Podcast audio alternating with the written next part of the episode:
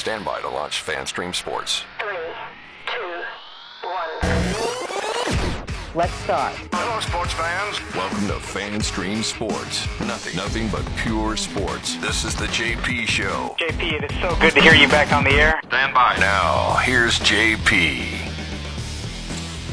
All right, welcome into the Tuesday edition of the JP Peterson Show. Good to have you in. TJ Reeves, my good friend, will be joining me here momentarily as we get it rolling on. Uh, Nick Geddes will join us after 10:30. He's got some responsibilities with his on three job, so we'll uh, allow him to uh, get that done today. We got lots to get to.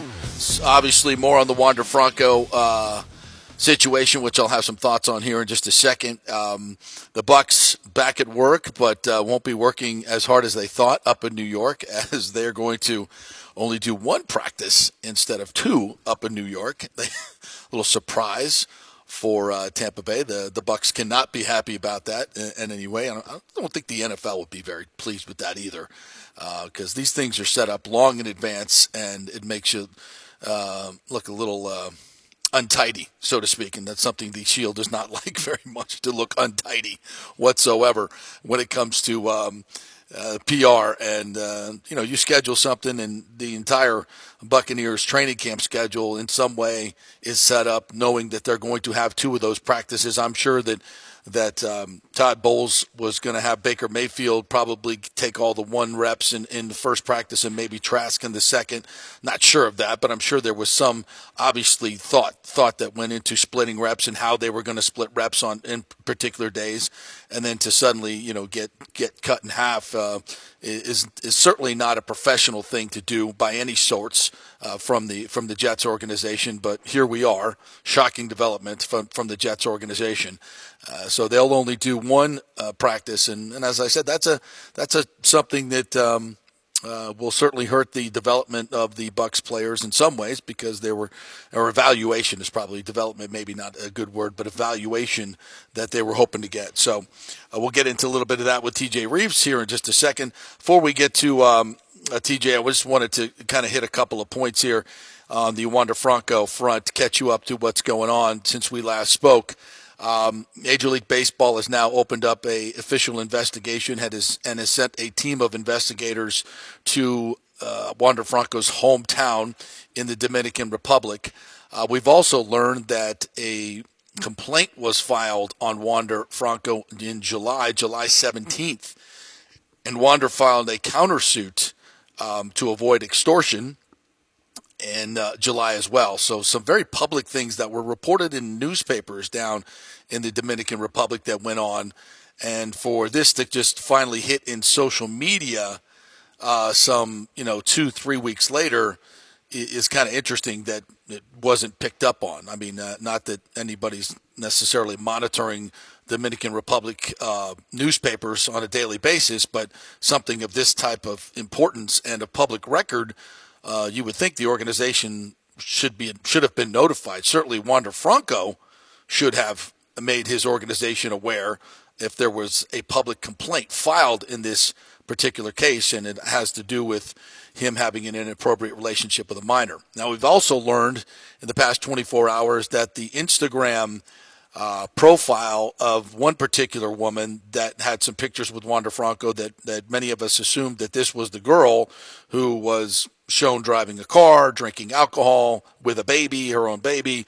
Certainly didn't seem like she was underage in any way. So that was kind of one of those things that, that, that didn't make sense. And now it appears that this is a, another a young woman that is the subject of this. So all of it is very unsavory, uh, clearly. Um, it's not something that the, um, the, the the Rays can certainly stomach at this particular point, and it's really sad when you think about the promise that this season gave us from a 27 and 9 start to where this team now has become. Uh, what they have become, uh, a team that has struggled on offense, but not last night. Great win last night, which we'll talk about as well. But a team that has lost their race and Shane McClanahan, who's not going to pitch. They've lost what three other pitchers, main pitchers that they counted on to Tommy John injuries or other um, season-ending injuries. And it's it's just sad. And you know, some of this obviously is self inflicted. They could have gone out and gotten some more depth at the deadline, certainly in offense, and they did not. Um, something that we had talked about, many had talked about. Even the Rays organization had talked about adding some big bats in the offseason, did not do that. And, you know, if the deals weren't right, okay, but they were certainly going to do that when it came to the deadline if needed. And boy, if there wasn't signs of an offense that was in a funk and needed a little bit of uh, spice, uh, there it was for you. Two months of, of offense that had gone into the into the, the the crapper, and certainly in the last month, one of the worst offenses in the American League. But they they did nothing, they added nothing, and now losing Wander Franco for a week and maybe more is certainly uh, something that will will will hinder their chances to even make the playoffs at this point. You know, you want to win the division because it becomes so much more of an advantage, but it doesn't appear like that's going to be um, the case with Baltimore playing as, as well as they are. And the Rays kind of, you know, take, even though they, I think they've played better in the last few weeks, as you look ahead to a, to a rotation that includes, uh, you know, a, a Glasnow who was fantastic last night, but has been, you know, certainly hit or miss uh, when it comes to the injuries. And now even Zach Eflin has really started to to labor his last few starts. So what do you really have um, uh, have have uh, t- to go on? So um, make sure we hit this button right there. I think I forgot to hit a button, and we'll hit that right. Sorry about that, folks. Hopefully, hopefully we're up and running now. There, there we go. So that wonderful monologue that I just did only went out over our audio stage, but now we are on to our, our StreamYard stage. So welcome aboard to another edition of the JP Peterson Show here. Sorry, uh, Nick is away, so I missed the, hitting the premium button there, but we got some of it on. We'll uh, get a little, we'll get back to it a little bit later on. Let me bring in my good friend TJ Reeves before I screw this entire thing up. What's up, TJ? How are you, my friend? Hey, I'm here to help and assist. You did a fantastic job, and for those who didn't hear it, I'll give them the Cliff Notes version. the Wander Franco story isn't going away anytime soon. It's got multi layers. It's got more questions than answers. And what I am fascinated by, to pick up on your point, they they played really well last night in San Francisco for what Yeah. it's worth. Yeah. And you wonder if this is addition by subtraction. I certainly don't cover that team and I'm not around it, but I've heard from more than one source he's not well liked at all in that clubhouse. Yeah. Wander Franco, we're talking about. Yeah. So does this team maybe relax a little bit and play better and play more loose in the short term? And last night was just an early sample, an early indication that maybe that's going to be the case on this road trip. Um, and who knows how long that lasts, but I just thought I would add that in. I thought the monologue was outstanding, even if everybody didn't hear it there at the at the very beginning about not getting a bat at the deadline and you need the depth, et cetera. Those are the things you were saying. But what do you make of my? I've said this all the time, doing what we do. That sometimes it's addition by subtraction. If there's problems or distractions, sometimes that helps when those go away. it- it- normally I think I would agree with you, but his talent is so overwhelming, right? And and what he has been able to give this team over the last month, you know, batting uh, 411, I think it's it's been in just ridiculous numbers over the last month offensively on a team that really really struggles offensively. But they didn't last night. Interestingly enough, Basabe, his replacement, got a big uh, two out, uh, two run RBI last night. That was a big deal, er- especially early in the game. Curtis Mead had three hits last night. Uh, it was a bullpen day for San Francisco. San Francisco wasn't their elite pitchers, but still, you know, you you like to see 18 hits. It was a it was a season high for for hits, I believe. So yeah, maybe maybe that is a little weight. And I, you know, I, I didn't hear Glasnow say it, but I read some of the quotes. And to your point, there seemed to be a little tinge in that that you know maybe we you know we're we're we're going to free ourselves up a little bit here. The clubhouse gets a little bit more tight. Um, there's no question that you know the, even though the Rays may not want to acknowledge this, but we have heard of the the, the friction between Wander and Randy. We know we know that's a thing, um, and it's not just Randy Arozarena, by the way. And you know, as a as a um, you know, Wander Franco has not come into his rookie seasons and um, his his big big league life in a demure way whatsoever. You know, he he bought a, a Rolls Royce. You know, hundreds and hundreds of thousands of dollars worth of jewelry. He is not a a, a person who will will uh, you that you won't notice. You know, he is not a wallflower. And to a lot of people, especially in baseball, that's not how you do it. You know, we, we know about the unwritten rules, right? That's not how you do it. You come in, you have your place as a rookie, and I'm not saying that's what everybody has to do, but it's you know it's it's certainly has rubbed people the wrong way. Um, and now you you know for the Rays to go to the level of having to suspend him, I mean, you know, That's which right. they did, and and going public, you know, with the, with the he's not a good teammate type deal. I mean, these are extraordinary steps to take for a, for a, for a young player, are they not? But what it says to me, and you've been doing this for a long time too, we both have. It says to me that maybe veterans were trying to get through to him and that wasn't working. And it basically became th- this guy, we got to send him some kind of message because he's a divisive figure right now. Again, all, all of this is just conjecture, but you can connect some of the dots with what you just said. You're sending one of the star players home. Go away for two days. Get away from us for a couple of days and reevaluate what kind of teammate you're going to be on hustling, on not hot dogging, on getting along with the other guys in the locker room. And I think part of it is with the great start they got off to, a lot of the, a lot of these guys realize this is the chance to maybe win something significant and get paid more when we don't make very much. And here you have somebody that's living it up because he's already cashed in big time at a very early age, and he doesn't appreciate that we're not in his situation. We're not guaranteed to be here in 2025, as you know, JP. It's not guaranteed that we're going to be in contention next year or in 2025. What about this year? What happened to right now and doing it the right way and trying to win right now? So we'll see. You still got what, 40 something games to go Yep. here. Can they do any damage in the playoffs as it currently stands? A lot of people are skeptical about that, but um, uh, we'll see. And, and look, you, you, you don't want to get too far ahead of all of this, but these are very serious allegations. And if it continues to come to light that you're talking about underage girl and charges and things like that, he may, it's, it's fair to say, he may not play another game this season. You have to be ready for that possibility.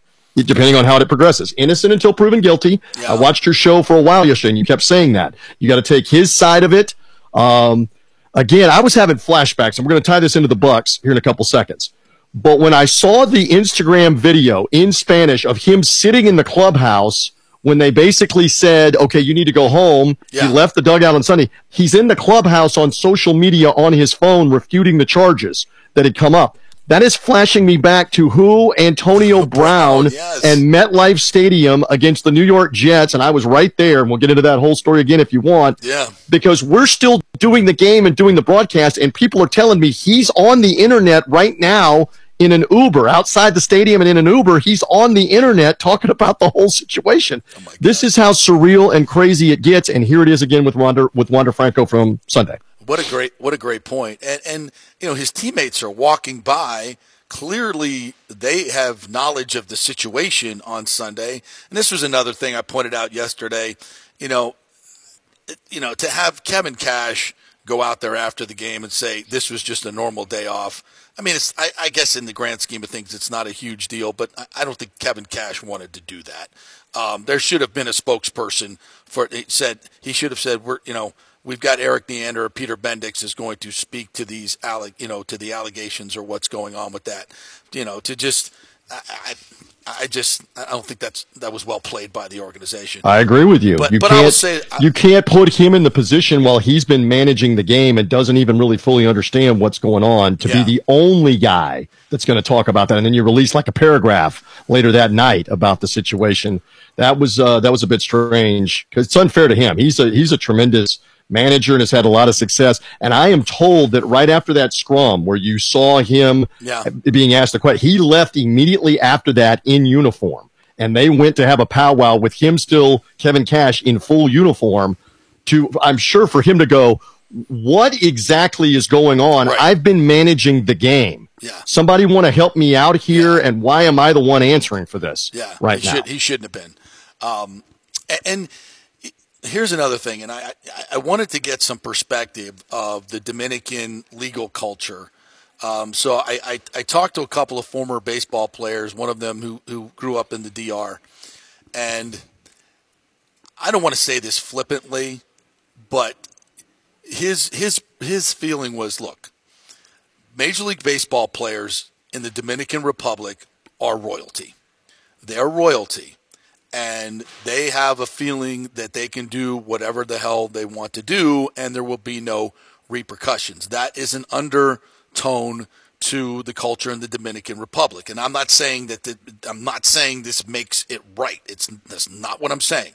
My point in saying it is if you're a, if you're a Rays fan and you think that this is going to derail his career, the message to me was that ain't happening.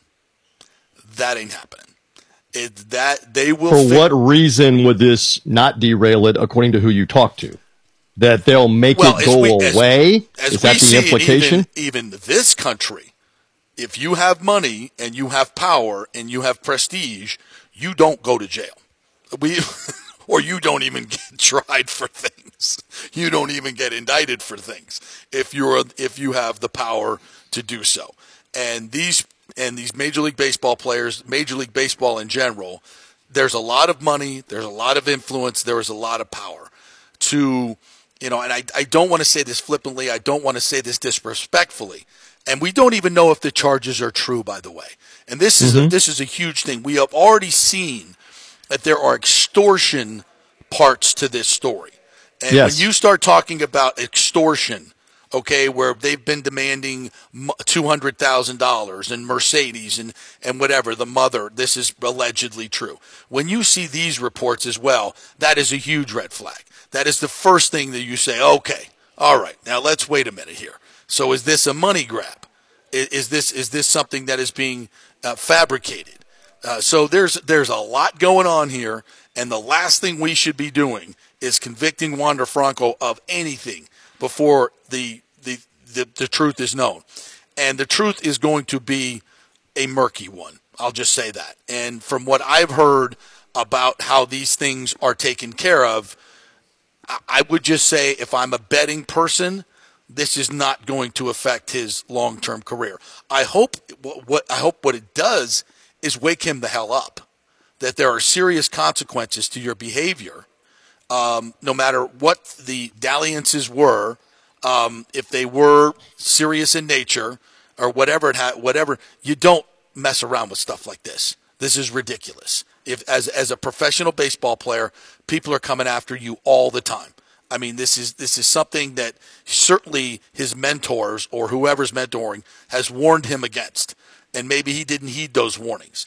But I would just say, from what I've been told about the culture and the legal culture down there, he would this particular person would be shocked if his career was permanently in any way, in other words, that he would do any jail time or there would be any serious legal consequences. It may happen. It may happen. I don't know, but this is just what I'm relaying to you about some someone that's way more in the know than than I would be. But bring it back to this situation. How quickly is that resolved that's by Major League Baseball? Yeah. How quickly is it resolved for the Rays season? You don't know these things. We're no. dealing with it in real time. You don't know if this is going to take a week. Right. I would doubt. I would doubt that he's completely cleared of all of this in a week. We don't know. But could this drag on? And how big of a distraction does it become if you start winning games again and you're right there in the thick of trying to win the division and get uh, a buy and get a and yeah, get a yeah. home field advantage situation? So more to, to come. Point, to your point, more to come. If this yeah. if this team gels from this, you know, and that's not completely Which happens, probable, Which, right? if this right. team gels from this, you know, and Wander is, you know, available to come back, I mean, obviously he's a supreme talent. But then at that point, you really, you really want to reintroduce him to the locker room. And, it, and I think a bigger question here, TJ, long term, is this who you want as part of your franchise? I mean, you've signed him to a 10 year, $182 million contract or 11 years. I mean, do you want him to be the cornerstone of your franchise now if you're the Tampa Bay Rays? Um, does the community great question. want him to be a, a, a, cornerstone of this franchise? You know, these are these are now you know questions that have to be asked within the organization. Um, so, I think long term, and and uh, and your your point, you know, how long does, does it take to get this resolved? I, I don't know that. Probably, I, I would think longer than a couple of weeks. But we saw with Ian Cole and the Lightning, that didn't take very long. You know, those were um, those were those were allegations made on Instagram that turned out to be completely false. And he's exonerated. He came back and he played as it should be. Same thing could happen with with Wander right here. So, especially when you when extortion is involved, that's my expectation, honestly, that he will be cleared. So, we'll see. We'll see what happens, but um, you know, it's it's the Rays. It isn't dull. No, it isn't dull right now. keeping up with and moment. talking about the Rays, that's for sure, and they're still very relevant right now yeah. down the down the stretch run of the season. And I, I um, said, I've said, you know, without Shane McClanahan, without Wander Franco, they're not going anywhere, and I and I still believe that. But probably not. Last night's you know performance by Tyler Glasnow was impressive. Coming off injury, extremely impressive. 13 swings and misses. They win 10 to 2. They get 18 hits. He was phenomenal. Um, against a you know a very good San Francisco Giants team that's right in the, the playoff hunt. They're in the in the wild card right now. That, that's good news. So again, we can root for the team in the situation, and I root for all the teams here in the area, and we'll see if and when the Franco situation is resolved this week, next week, if it's resolved, and what do they do? And the one, the one other thing, and I know you want to talk Buccaneers, and then we'll scramble on, uh, is who is the leader? Who are the leaders or two that will take back charge of this situation with him and say, this, this stuff has got to stop. Being a distraction's got to stop. Being a better teammate's got to happen as a leader in that, in that room. And I, I can't speak to who that is, but somebody's got to take charge in that clubhouse, well, as they call it in baseball, as a veteran, because this team has a chance to do some damage in September and October right well, now. You're there on the cusp. Yandy is the elder statesman, right? But Yandy is a very, very quiet man. He is mm-hmm. not a you know a demonstrative leader in any way, and nor would I put him into the upper echelon category of you know major league players that are you know universally um, you know, as a big time major leaguer that's been around that people would look up to, right? But still, he's been on the team several years. Yeah, he's yeah. been an all star. Yeah. He's older. And if he if it's not him, who else it's is nobody. it that's, that's that point. can step forward and say, as a leader, we're going to set the standard. Yeah. The culture, the the importance of teamwork, of hustling, and all of that. And maybe that's what they were trying to do earlier, and it wasn't getting through. But I was, I uh, you know, this is why at the at the deadline, I was like, not only do we need to bring in a Paul Goldschmidt or someone like that that has the gravitas to to to do that, um, and there were, you know, there were a few players that may or may not have been available to, uh, to, to, fill that role. I thought it was absolutely essential that they get a big bat and a veteran voice in that clubhouse for just this reason. Uh, they need it. They need it dramatically. They need that Kurt Floyd type of uh, player that, that could come in here like he did in 08 and be that guy. You need a you need a clubhouse. Cliff Floyd, Cliff Kurt, Floyd. Curt Floyd, Curt Floyd, famous for free agency. Cliff Floyd, the yeah, veteran yeah. 08, Cliff great Floyd, reference yes. on that. Yes. Yeah. Um, yeah. Not to be confused with Pink Floyd or uh, Floyd Mayweather or Pretty Boy Floyd the gangster or any other Floyd. I'm I'm down with you Floyd on a Little. Tuesday, just having fun. Throw Floyd, Floyd Little, Little, out there. Yeah, right. Uh, one of the great Floyds. Um, I think there's a Floyd in in in, in, uh, in Mayberry RFD, wasn't there? That's there true. Was, yes. if there was, there should have been. All Floyds. All Floyds. But listen, this this is a team that that is has, has talent, but it really I don't see the leadership. But you bring up a great point, and I know this is like the dark ages for Rays fans, but when they got really good in that 08 season, where you had Longoria and you had B.J. Upton help me out you had Delvin Young. You had like three or four young players. A Cliff Floyd yeah. was it, was a veteran, Carlos a former All Star, and you've got Carlos Pena. You got to have those guys. Yeah. You got to have those guys that understand when it's winning time, when it's the most important time of the year. What's the standard? What's the culture? Uh, you know, and I think, hustle. We shouldn't be talking about hustle. We shouldn't be talking about hot dogging and Cadillacing, no, you know, in, no. in September and October. Amen. And I think I think a, a strong, you know, Latin influence would go far for this team. I think because I think these Latin players, you know, they they gravitate towards Latin players and they look up to the older Latin players, and I think that's what this team really really needs. Especially, he needs a mentor that he universally respects, and I don't think there's one on this team right now. In fact, he's he's got more he's got more bad blood with Arozarena Um, you know, Manuel Margot might be that guy, but he's another, you know, very quiet guy. And not, you know, you got to be a, a guy that's been around the league for a while to get that type of uh, that respect. And you know, I think that's something that they're desperately missing. So we'll we'll see how it goes down the stretch. But I I, I am I'm concerned for this team because just because how much they've lost and did not add. All right, so let's let's uh, transition over to the Buccaneers, my friend, as the sideline Buccaneer man uh, joined us here. First of all, let me get your take from the sidelines on what you saw on Friday night. I, you know, I went back and watched the tape, and I was even more impressed with Baker Mayfield watching the tape. I thought he made all the right decisions. Um, he was very protective of the football. Took chances when he needed to, like on that touchdown throw, which was holy shit. Tremendous. That was fantastic. Yep. That was, a, that was that right was in front of me. That was yes. a professional throw. The trajectory of that ball, the anticipation, and Trey Palmer's catch of that football. Let's not diminish that in any way. That was a big time throw in a big time situation. Third and six Third and six in the red zone when you turn a field goal into a touchdown with individual excellence like that, that's playmaking, that's difference making. Well, and there's the experience of having played for the last four years plus and having played, it started over 60 games and having led a team to the playoffs and won a playoff game.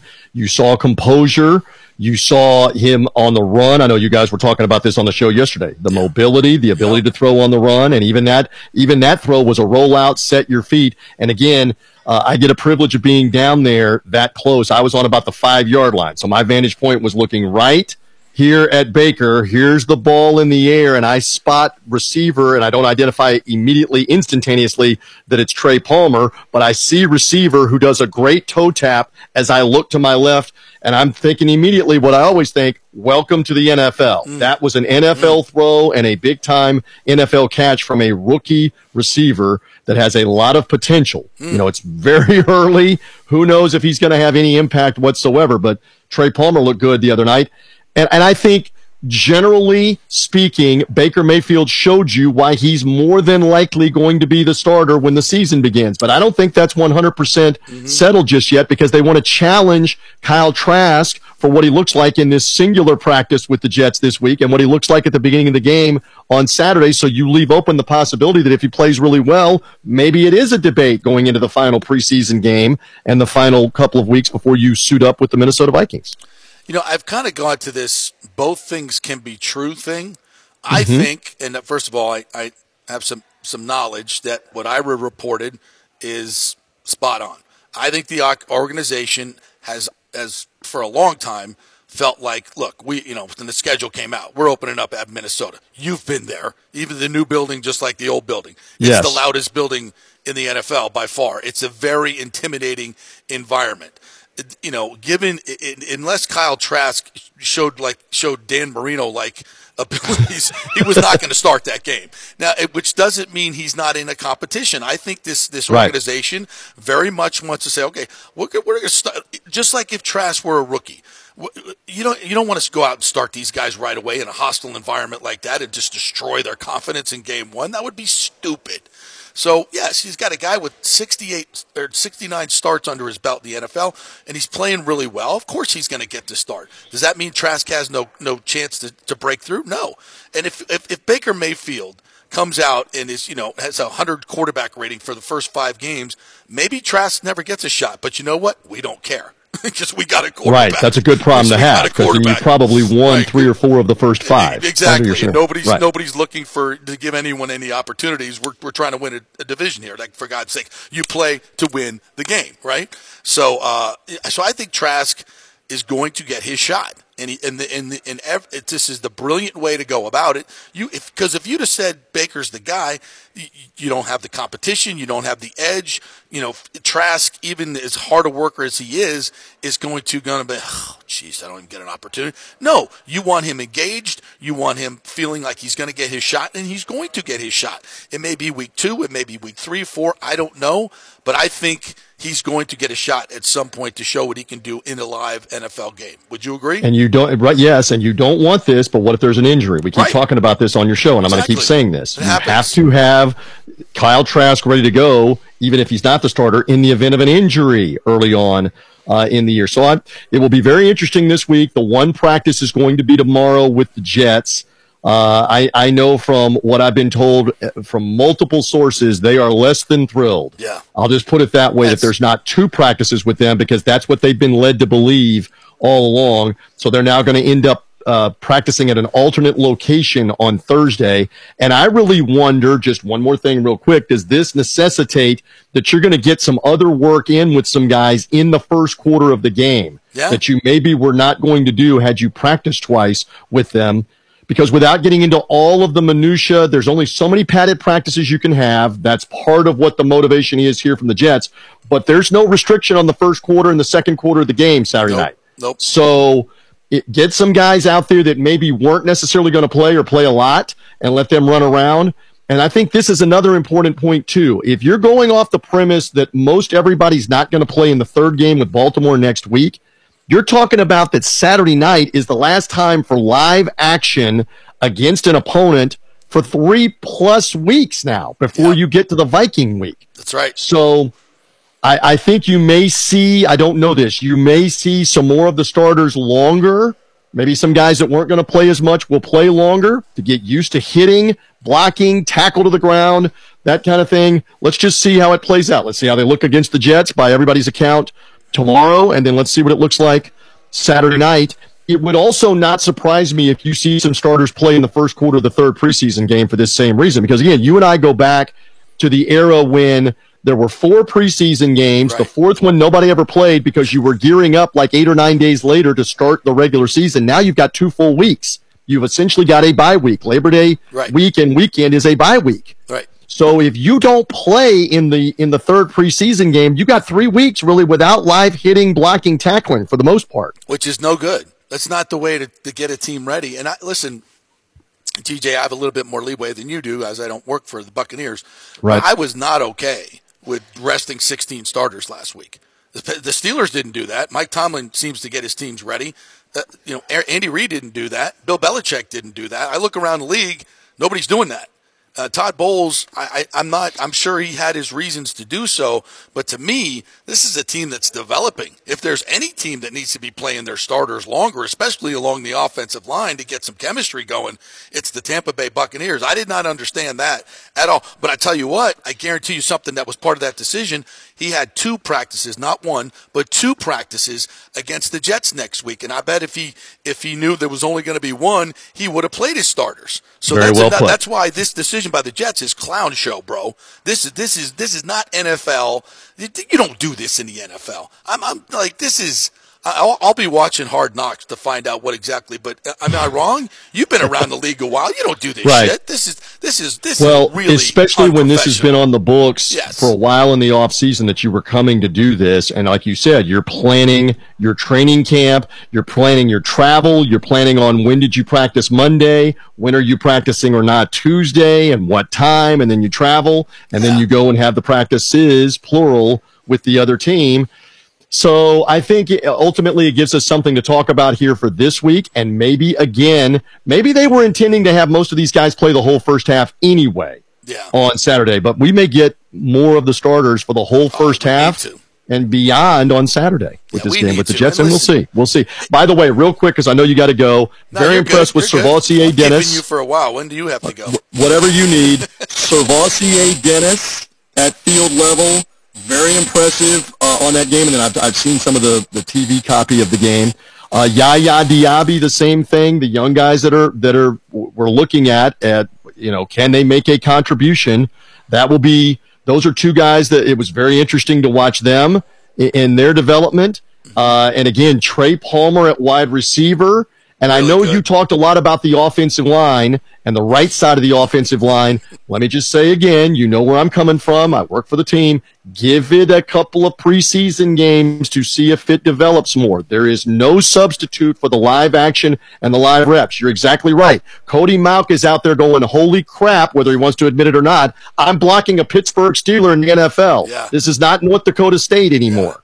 So you got to give them some opportunity to develop to work with the new offense, the new offensive coordinator over the next couple of games, and then let's see what it looks like. I keep I keep hearing people talk about Luke Goedeke, and I saw a couple of people push back that that Goedeke looked better on film when they watched, and that one of the sacks was not really his fault that he gave up. Okay, here's the reality, folks. If Luke Goedeke is not doing well in this practice with the Jets and, and the game on Saturday, they're going to continue to ongoing evaluate and somebody else is going to get the shot probably at right tackle. It's a competition at that position. And I know you know that.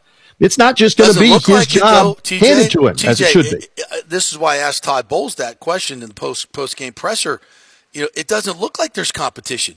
It to me, it looks like Cody Mauch and, and have been given these jobs. But they have a they have a couple of other guys that can play right tackle. Like you mentioned, you could move Robert Hainsey to right tackle if you wanted to, depending on Ryan Jensen's situation That's at center. issue, yeah. Uh, again, they are they are in ongoing evaluation mode, and if it's bad, if in their judgment they see that it's bad, they're not married to this to start against the Minnesota Vikings, as you mentioned, in that environment with the loud crowd against a tough pass rusher. So let's just let's just see the next couple of games, what it looks like, and their actions will speak louder than words. Yeah, I, We'll- I would. we'll I would say I probably. I probably. I would not normally go in that tough on a first preseason game, especially for you know a rookie and, and Cody. And I'm not. You know, I'm not circling him just yet. He needs to. I talked to him after the game, and he was. He admitted he was a little wide eyed. You know, he's like my. You know, my te- technique wasn't as good as it needs to be. The penalties as a group were were outrageous on the offensive line. He knows he needs to be better, but I don't expect him to be a seasoned vet. You know, Goedeke's got seven starts in the NFL, and none of them were very good, quite frankly. And and now and now I see more evidence that I just don't know if he's got that dog in him. That's that's necessity. That's a necessity. I mean, he wants to talk about being a glass eater. I ain't seen it. Um, you know, he starts stuff because he he plays through the whistle. And you know that doesn't mean you're playing well just because you're taking a little extra liberties. You know, at the echo of the whistle, uh, that doesn't make you a glass eater to me. You know, pancake somebody, pancake somebody. Instead I did see somebody put this on social media for what it's worth. He did have a block in the run play where he eradicated a guy and wiped him Yeah, out. I So there's some that. good, yeah, I there's saw- some good. Yep. some bad, and I love it because now we're scrutinizing play on the field. We're no longer we're no longer talking about contracts and hypotheticals. We're watching them play on the field, and we'll see what happens with the Jets for this week in, in preseason game number two. And listen, being critical of football players and you know decisions. That's what this is all about, right? This That's is the right. NFL. This is you being a fan. That's what we do. And if organizations or coaches get, you know, the great ones don't care what what I'm saying. they don't give a rat's ass. Last time I checked, we I've been doing this for a long time. I've been doing this for 30 years, believe it or not. You've been doing it for a long time too, 25, 30 years. We don't get anybody out, do we? No, we we don't tackle anybody. I, I don't block shots. I didn't even in my day block shots. I've, I've seen this. That's uh, pretty consistent, though. The Yeah. organizations, the coaches that start getting rabbit ears and start reacting to stuff that they hear or whatever, they don't last long. They don't last True. long because they are focused on something completely that they shouldn't be. Dirk Koetter was the king of that. You know, when he was an offensive coordinator, he did. I thought he did a hell of a job. When Yes. he became a head coach, he suddenly, you know, saw spies behind every microphone. You know, it, was- it was like it was like the Russian KGB was was on. It was in on every Right. question, and he was worried about. And, and when you start worrying about that, you, are you you got issues. You got issues. So, and I'm not saying that these this group is. I'm not saying that that that the, the, Bucks are. Um, but they, you know, again, it doesn't matter what the hell I say or what you say. Rob, Goedeke has got to get right, and they've got a lot riding on him because, you know, this organization. There's not a whole lot of backup to go to if Goedeke doesn't work. Um, and and and to be fair, one of our our our, our um, commenters pointed out yesterday. You look at these draft picks: Goedeke, Mauch, um, JTS, Kyle Trask. I'm forgetting one more. Oh, Logan Hall. These are all second round picks or first round picks. They have not yet made the impact that they need to make. Now, listen, Jason Licht, uh, to me, has done a phenomenal job, a phenomenal job the last six, seven years, and he deserves all the credit for that. And he has, and I don't think he gets as much credit as he deserves, quite frankly. But those guys that I just mentioned are high draft picks, and their story has not been written yet, not even close. But what we're seeing at this point, at this point, the Well, production. Co- okay, I got you, and I heard the point yesterday. Cody Mauch's played one preseason game. Exactly. Uh, Cody Mauch comes out of a lineage of Ali Marpet and Alex Cappa, who both were really good out of small dunks. schools. Slam so in. Jason Licht, we trust on that one. Logan Hall, we didn't call his name very much last year, so Nope. that one's got to be better because he was the he was the first round pick last year essentially because they traded out of the first round. Mm-hmm. Right. He was up at the top of the second round. By the same token, three names from last year's draft alone: Rachaad White, K. Dot, and Jake Camarda. How did they do Pretty out of last good. year's draft? Pretty damn good. So let's just give this some Oh time yeah, that's what we we from la- to. you know this from last year and this year to see how it develops. And right now, Joe Tryon Shoyinka is being pushed because there are other guys Oh, that can yeah. Mm-hmm. play, including Yaya Diaby, who you drafted, Cam Gill back from injury. You saw him Love show Cam up the other night. Love Cam Gill. So Shaq Barrett back from injury. Mm-hmm.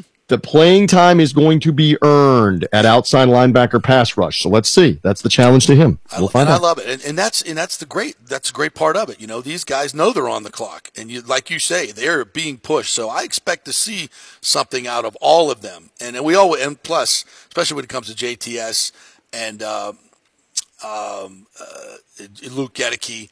You know, these second year, third year guys, this is when you start to really pop, right? This is when we expect you to to really pop. Uh, it takes it takes a while in the NFL. You know, if they were superstars by now, you know, that would be the exception. But this year, they need to show something. And I expect them to. I expect them all to. Cody will probably Cody's going to struggle in, in early on. Just that's just going to happen. But they see a lot of promise in him, and that's you know that's part of the game too. You is that you have to be patient as an organization. You can't be panicky. Can't be like a daily talk show host criti- criticizing guys after a freaking you know one one preseason game. But you know they didn't play well. I mean, I'm just simple as that. I'm not giving up on them, but but the but you have to have the long view if you're the organization, and of course and they do. what they have. Yeah, and we'll find out. And uh, and again, this is the fun part because it's all the evaluation, and you're all you're gearing everything towards the Minnesota game Mm-hmm. and the regular season game. But this is this is a fun week because you should see a lot of starters for a long time in Yeah. that game Saturday night to get a good uh, to get a good look at it. So I, I did talk to your good friend Tiki, who you did games with last week, Yes. and you're not doing games with this year. That's He- correct. And he did say, "Thank God I get away from that dude." He he promoted up. I mean, it's a story. It's the story of uh, my career, and to your to an extent, you are. Yes, These people that were around all ascend, and we're still doing the same stuff we're doing. I don't know what that says What about happened? them and what that says about us, but we still have a lot of fun uh, doing this. But good, good for Tiki. And how about this? Tiki Barber's first game, Buccaneer fans, with CBS full time in a three man booth with Andrew Catalon and Matt Ryan. Do you know this? Is Minnesota Vikings Tampa Bay Buccaneers. I did not know That's this. a CBS game. Oh. So my man Tiki needs a little intel from the Buck sideline guy now. Because Yeah. CBS will show that game. So Channel 10 in our market, CBS all over the state will have Matt Ryan. There with Matt Ryan and Andrew days. Catalon. It will be Vikings, Buccaneers week one, and Tiki Barber on the call Oh, we'll of, uh, of the Matt on. Buccaneer opener in Minnesota. We'll get both those guys on uh, on game week for sure. We get, and uh, yeah, Tiki, I really had a great time chatting with him. Um, so he does he know anybody else that knows anything about the Bucks? Uh, maybe. Yeah.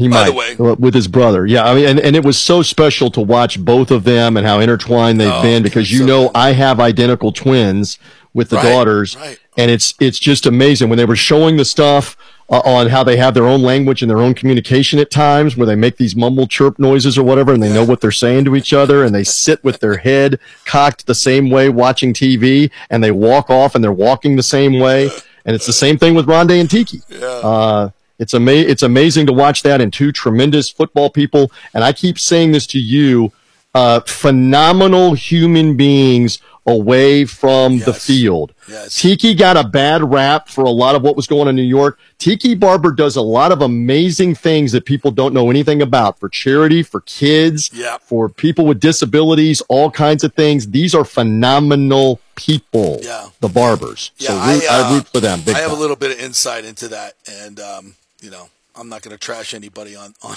on the air, but Tiki's a good man.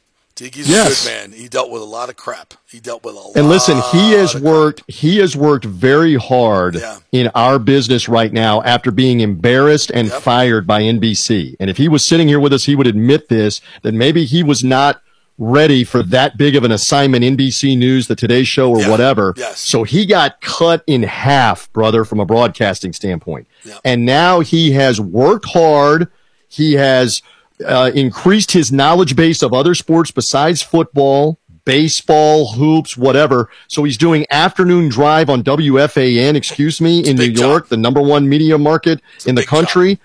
And it's deserved because he knows what he's talking about. Mm-hmm. He's now ascended to doing network TV games every week on CBS, which there's only a select few of those jobs every weekend on CBS and Fox. Mm-hmm. It's because he has worked his butt off to do it, and I saw it week after week doing radio with me. Thank God I didn't anchor him down from being able to move up, JP. Hey, are you excited about the college football season? Because I am. Because FSU yes. Uh, number it's eight. all it's all here in like 10, 10 or eleven days, right? It's all it's all about to be here. And weekend weekend number one, Tiki is not with me but I think I shared this with you, maybe not, right here on FanStream JP. I will get to work West Virginia Penn State on wow. national radio wow. at Happy Valley. Holy LaVar shit. Arrington, the former Nittany Lion, the former Washington Redskin football team commander. Yeah. LaVar Arrington will be my analyst, the former Penn State star. I may have to hold him down oh in the booth. God for that game at Happy Valley, 100,000 strong for Penn State hosting West Virginia. So that's the first game I'll do,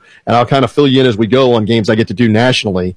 So yeah, I'm ready. I, am ready to see what it looks like for this year. I love my college football. You know, realignment yes. is what it is. Um, I can I can see. You know, honestly, I can see FSU in in uh, in the SEC. I can see them in the Big Ten. For some weird reason, I kind of like the idea of FSU going to the Big Ten. I, I, don't know why. At what point do these conferences? I know this is not your total point, but the Big Ten and the Big Twelve got to come up with another name. If they've got twenty or twenty-four or thirty-two teams, what are we doing anymore? What are we doing? Um, yes, but I just like you know, I know, but I don't want. I, I want to play Florida every year. So right. if it means it's not playing Florida, going to the the Big whatever ten, um, then I, you know, I, I but I, I, I assume that we'll still have the rivalries with Miami and Florida. All right, but I like the idea of you know even USC, UCLA, you know, Wisconsin going up to Madison, Michigan, the Ohio House, State, the Horseshoe, Happy Valley. You know, mm-hmm. that's just it, to me. It's a bigger brand. It's a more national brand. If you're FSU, you know. You well, know, when they were independent, right, with the yes. time you got there and right before, they yeah. were always playing those teams exactly. as an yeah. independent. That's how they made their name. Bobby went on the road to Nebraska and Ohio State. Yes, and, and beat them. You know, Notre Dame. Notre yes. Dame. Yeah, absolutely. So I think yeah, there's some legacy to that, and I just think it's a more interesting place to be. You're going to play the SEC schools, as I said with Florida. You're going to play them in bowl games. You, you can you know you're going to play them in playoffs, so you still have that you know those opportunities. But I just I just like it. you know maybe I'm crazy. Everybody wants to be in the SEC. You know, to me that just seems very regional. Am I this crazy? is the thing why I love FanStream JP. Do you realize that we have flown past like what would normally be two breaks, yeah. and we're just going, brother. Whatever you need. Oh Jesus! Whatever you far, need, I'm we're here. That far, I'm, and you could probably got to go. You know. I'm all I'm all good for about another three minutes if you need me. Anything I, I, else in the next three minutes? Even, I have to bend down to see my clock. It's so small. So uh, I said clock. Um, but thank you for coming on.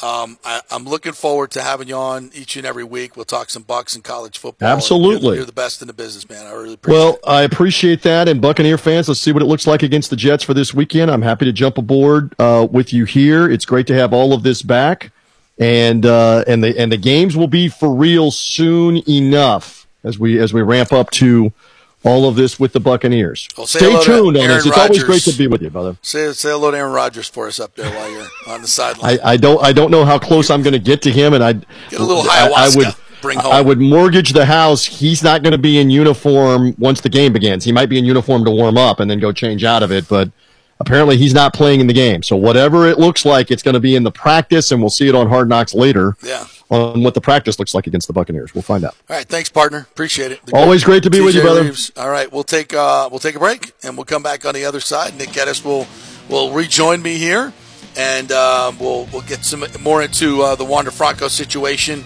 Which you may have missed at the top, many of you, and uh, much more on the Bucks, the NFL, college football coming your way. J.C. Allen from Pewter Report will join us at 11:30 as well. Stay with us.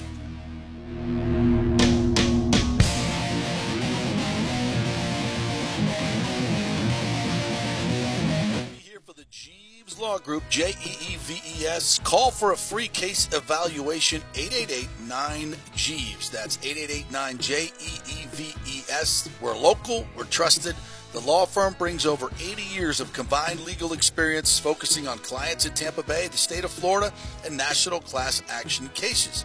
If you're injured, get that free case evaluation, no cost to you. The Jeeves Law Group's focus is on auto, truck, and motorcycle accidents, as well as class action and consumer protection law. Scott Jeeves is a board certified civil trial lawyer and a certified circuit court mediator practicing in the Tampa Bay area for over 30 years. You hear him on the show all the time. Great guy, big Gator fan, and great for the community. The Jeeves Law Group is a highly skilled team with years of experience that will apply their skills, expertise, and knowledge to assist individuals who have been in an accident with compensation for damages, lost wages, medical expenses, pain and suffering, and property damage. Get that free case evaluation, 8889 Jeeves. That's 8889 J E E V E S. Hey guys, are you experiencing those feelings of getting older, lower sex drive, fatigue, hot flashes, moodiness, or you just don't feel like you had the vitality you once had? It's a chronic problem here in the United States. You're not just getting old, it's likely low testosterone. Studies over the last 20 years show a shocking decline in younger males aged 16 to 39. Older men have seen a sharp decline as well. So do something about it. Go see my friend Christopher Lugo at Bay Area Modern Medicine. Look, testosterone replacement is not a frivolous treatment. It takes a professional, targeted approach that focuses on total body wellness, vitality, and emotional stability, not a one size fits all approach like many clinics use. They will monitor your blood work and adjust your treatment as needed for optimal results. Folks, I've been on testosterone therapy for over six years and it is a life changer. You will feel and look better than you did 10 years ago. Give them a call at 844 977 3477 or go to BAMMC.com. Tell them JP sent you for priority scheduling. That's 844 977 3477 or BAMMC.com.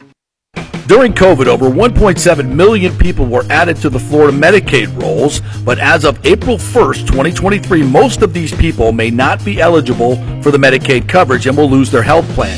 If you have been notified you are losing your coverage, don't freak out. It's very likely you can apply for a federal subsidy under the Affordable Care Act. Just call 877 652 0244. Our representatives will walk you through the whole process, get some basic information on your income, number of kids, and then they'll find a plan that best fits your needs. In fact, with the new laws, 90% of Americans qualify for reduced or free health care. You can select great plans like Florida Blue, that's my carrier, love them, paying $800 left after making the call. 877 652 0244. Our highly trained professionals know all the intricacies of the new laws. They will do all the work, you save tons of money. So if you're being dropped from Medicaid, fear not. Call 877 652 0244. Get real health insurance, free doctor visits, free blood work, no deductibles. 877 652 0244. Hey, JP here for Extravaganza Productions Incorporated, EPI. You've probably seen their purple logo at so many events that you've gone to. They are based in Tampa. And for over 33 years, they've been creating and producing conferences, meetings, and special events, the biggest to the smallest. Solid reputation of delivering the best audiovisual, sound, lighting, entertainment, video production, and decor on time and on budget. I've worked with them with so many big events. The Warrior Games, which was an Olympic style event all over uh, Tampa Bay, from MacDill to the Convention Center to USF. They did it flawlessly, made it look big and fantastic. I've worked with them on small events as well, uh, large and small meetings and conferences, sporting events, fundraisers. If you got a fundraiser, you don't know the logistical way to pull it off, they'll take care of everything. Entertainment events, branding events, grand openings, so much more. The folks at Extravaganza Productions are the most professional and the best. I've worked with them many times. They are fantastic. You can contact them through extravaganzaproductions.com or call 813 621 4700. Extravaganza Productions they are awesome. Coming back at you. Now, more with JP on FanStream Sports. It's only just begun. All right, welcome back. We're brought to you by the Jeeves Law Group, J E E V E S lawgroup.com. Uh, if you have gotten in accidents or need any type of legal help whatsoever, the Jeeves Law Group is what it is all about, my friends. Uh, he's got Jeeves, big Gator fan. He'll be in here on Thursday to uh, kick off our Gator football report with Scott Carter from FloridaGators.com, as we did last year.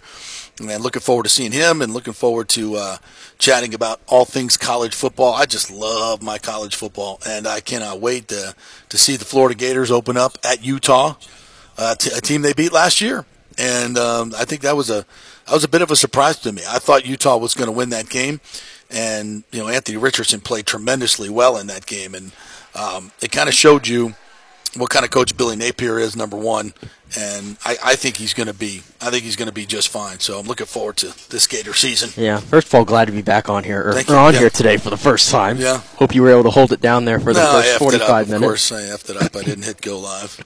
You forgot to tell me that, right? I'm supposed to. The most Eh, important thing. I don't know that's how that went. Yeah, but no, I'm a moron. It's my fault, but I can blame it on you. Yeah, but it's all it's all good. No, the Florida game I thought was like just because you thought you brought it up, I thought that game was almost like a blessing and a curse last year because and it's because these polls, these polls that come out. Mm-hmm.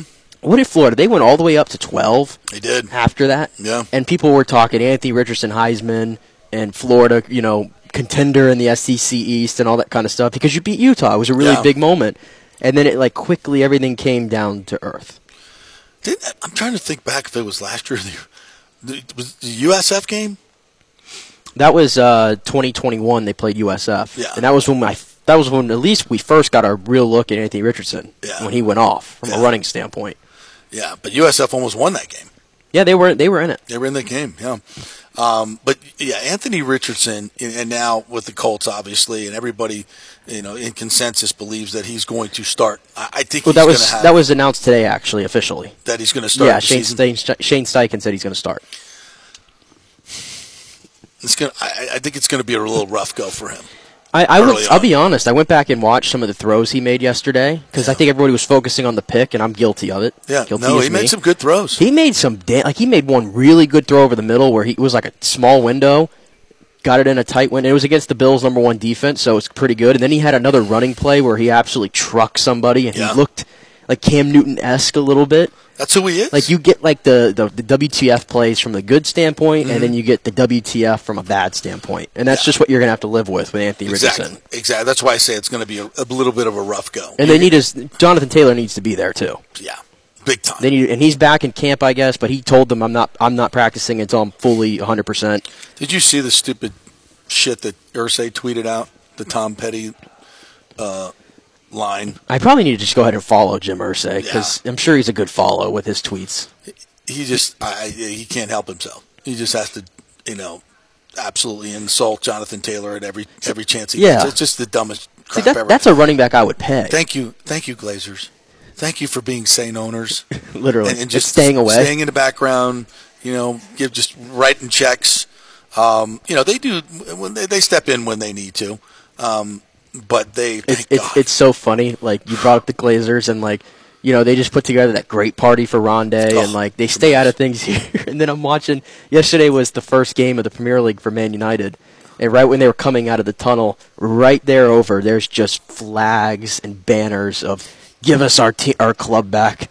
Glazers out. Like it's just crazy. Every time I see like the juxtaposition of how we Why feel about sell it, the team. I don't know. It's been it's just like delayed. It's they're like delaying it. I don't know what they want to do there.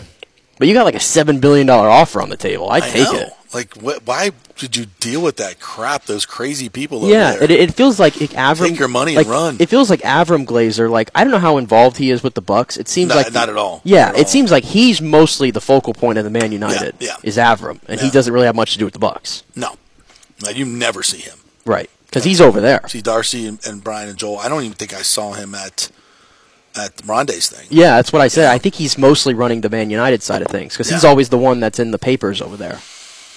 Well, It's interesting though. Yeah, if I if I were that rich, I'd cash that sucker in. I'd cash that sucker in and give me some gold bullion and move on. Um, all right, yeah. It's unfortunately my, my monologue at the first part was just went out over the audio and not the not the Streamyard. So, you know, in talking about Wander, and I, I spoke with somebody, a, a ball player, um, a major leaguer from the DR, and just kind of asked him about you know, the the legal culture over there, and you know, I don't want to say that he chuckled about it, but it was just like nothing's going to happen to Warner.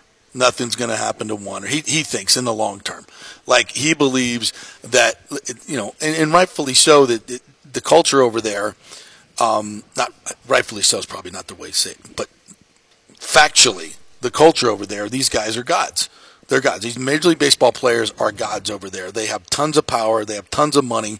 And if you're a, you know, just like in this country, let's not be foolish. You know, our legal system bends to political and, and powerful people. I mean, that's just the way the world works, unfortunately.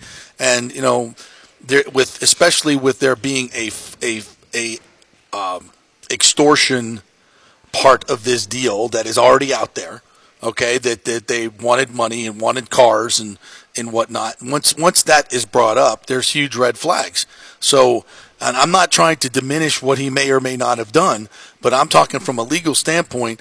Um, the people that have grown up in that country and have played Major League Baseball and understand how the system works over there, basically saying, if you think that Wander's career is going to be derailed by this, like he's going to do jail time, significant jail time, that's not going to happen. That's their opinion, but he just believes that that's not. And I'm just passing that on to the people of somebody who knows this because I know nothing about their legal culture whatsoever.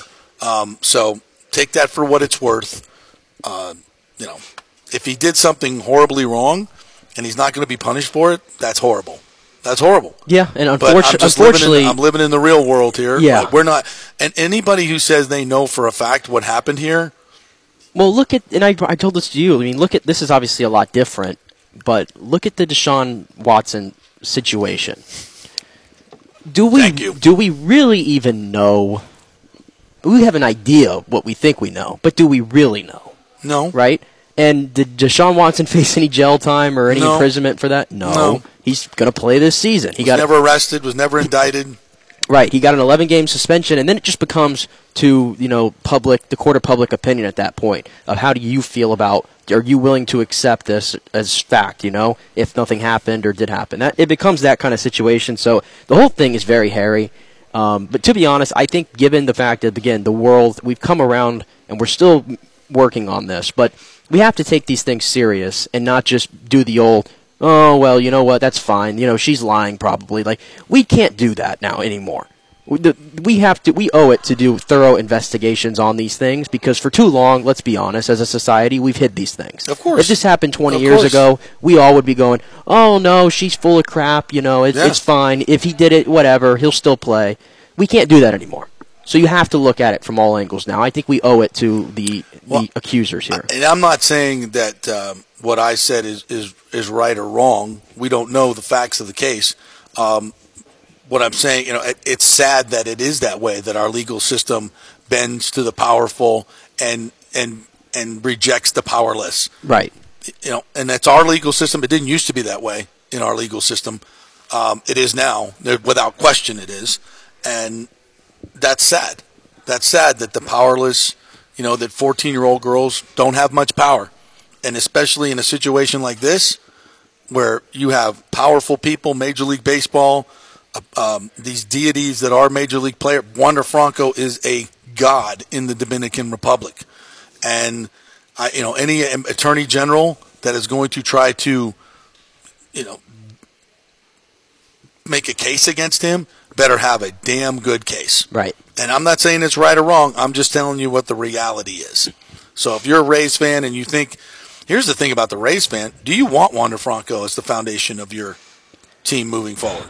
If you're as an organization, do you want him around? I think right now, the sense I get from the Rays is they don't. I think I think they've had enough of it already, and I think they I think they're they are regretting their decision to give him this much money and guarantee him this much money this early in his career. I think they're regretting that decision right now. it's I, I again I can't I can't imagine As good as he's been the last month and a half, I think they're probably saying we effed up. yeah I can't I can't imagine what they're thinking. Again he is the he's the face of the franchise. He is. We talked about how the team's marketed you know a lot better this season things like that. Who's been the focal point of that marketing? Wander Franco. Eh, Randy, Randy to a point yeah. Land, yeah. but you know the fact that the Rays I guess scrubbed everything Wander related off of their their social media that's a Um, big deal. You know, I saw Randy put out a hype video yesterday, which I thought was appropriately timed. It's almost like he was trying to get everybody back on board with the team. It's the way I took it.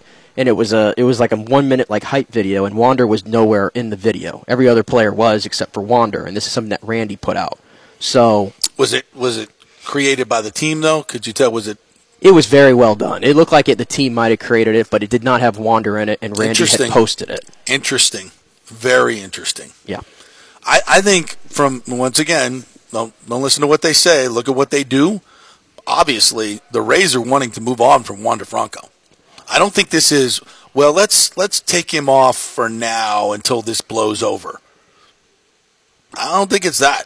I think it's we're done with him. I mean, think about it. This is a team that's never invested. I mean, this kind of capital. Going back to when he was 16 years old and they gave him a $4 million signing bonus to become a, a Ray. Mm-hmm. They've never invested this type of capital in a player. Nope. And it was a big. Was it a risk? I I can't even really call it a risk because we all were saying this guy was going to be an all star for 10 seasons and by far the most talented player to ever step on the field in a Rays uniform. Nobody's going to dispute that. And that's what makes this situation just so tough, I'd imagine, if you're in that front office, if you're in that ownership group, of what do you do? It- to me, I get a sense that this all really started when he got the big contract. When he got the big contract, that was what, a year and a half ago? Yeah. I never heard of any issues with him before that. No, the only incident that we had, and I, and again, this you can just you can have your own opinion on this, was the whole jewelry thing that was stolen out of his car. That's really the only thing that had popped out. Where you might have went, mm, is that smart? But you know what? He's 21 years old. You know, you move on from it. He'll learn from it. And then this year, it seems like we've had multiple occasions, obviously, of immature behavior. Bottom line here, the grand scheme of things, regardless if if anything comes out of this or not, Wander Franco has a lot, and I mean a lot, of growing up to do if Oh, he's God, going yes. to be the face of this franchise. Oh, God, and the yes. Rays are going to give him the keys to be that guy. And he's got to get himself surrounded by the right people. Yeah, I feel like history tells us when you're surrounded by the wrong people, things go sideways. And where, who who's the guy in that clubhouse that brings the gravitas, that brings the legacy, that brings the the Well, respectability? well, even not even in his own clubhouse. I mean, like in his own personal circles. Right? No, exactly. I don't know what his family's like. I don't know what his dad's like. I don't know what his su- support structure is. I don't know. Um, this is Richie P. Who, by the way, reads Spanish. Uh, regarding Goldschmidt, you overlooked the fact that Goldie played with Yadier Molina and Pujols as it relates to Latino players that carries clout. Yeah, absolutely. I mean, Goldschmidt can go to What if, was- he, if he were in the clubhouse, he could go to one and go, look, you know, I played with the Otter. I played with with Pujols. In fact, I got him on my phone right now. Why don't you talk to him for a while? Yeah, and and if it's not Goldschmidt, it should have been somebody else. This team desperately needs a, a, a clubhouse captain. They need a Jeter. They need somebody that can teach these young kids what you can and cannot do. Because, you know, as I said earlier, Wander does not come in did not come into this locker room and this organization in slippers. He came in stomping his feet. I'm driving a Bentley. I'm wearing this stuff. I'm getting money. I'm in your face. I'm big. I'm, I'm you know, that I, make say what you want about Major League Baseball's unwritten rules or whatever. That does not play well in Major League clubhouses. It just doesn't. You're not supposed to be that loud when you're a rookie. It, it, baseball is a game of of uh, of rites of passage. And that's just not what young players are supposed to do. You can have your opinion on it or whatever. And this is clearly, he has rubbed guys the wrong way in this clubhouse. He is an issue in this clubhouse. He has not been a good teammate. And there were pieces of Glasnow's interview last night that kind of hinted to the fact that, you know what?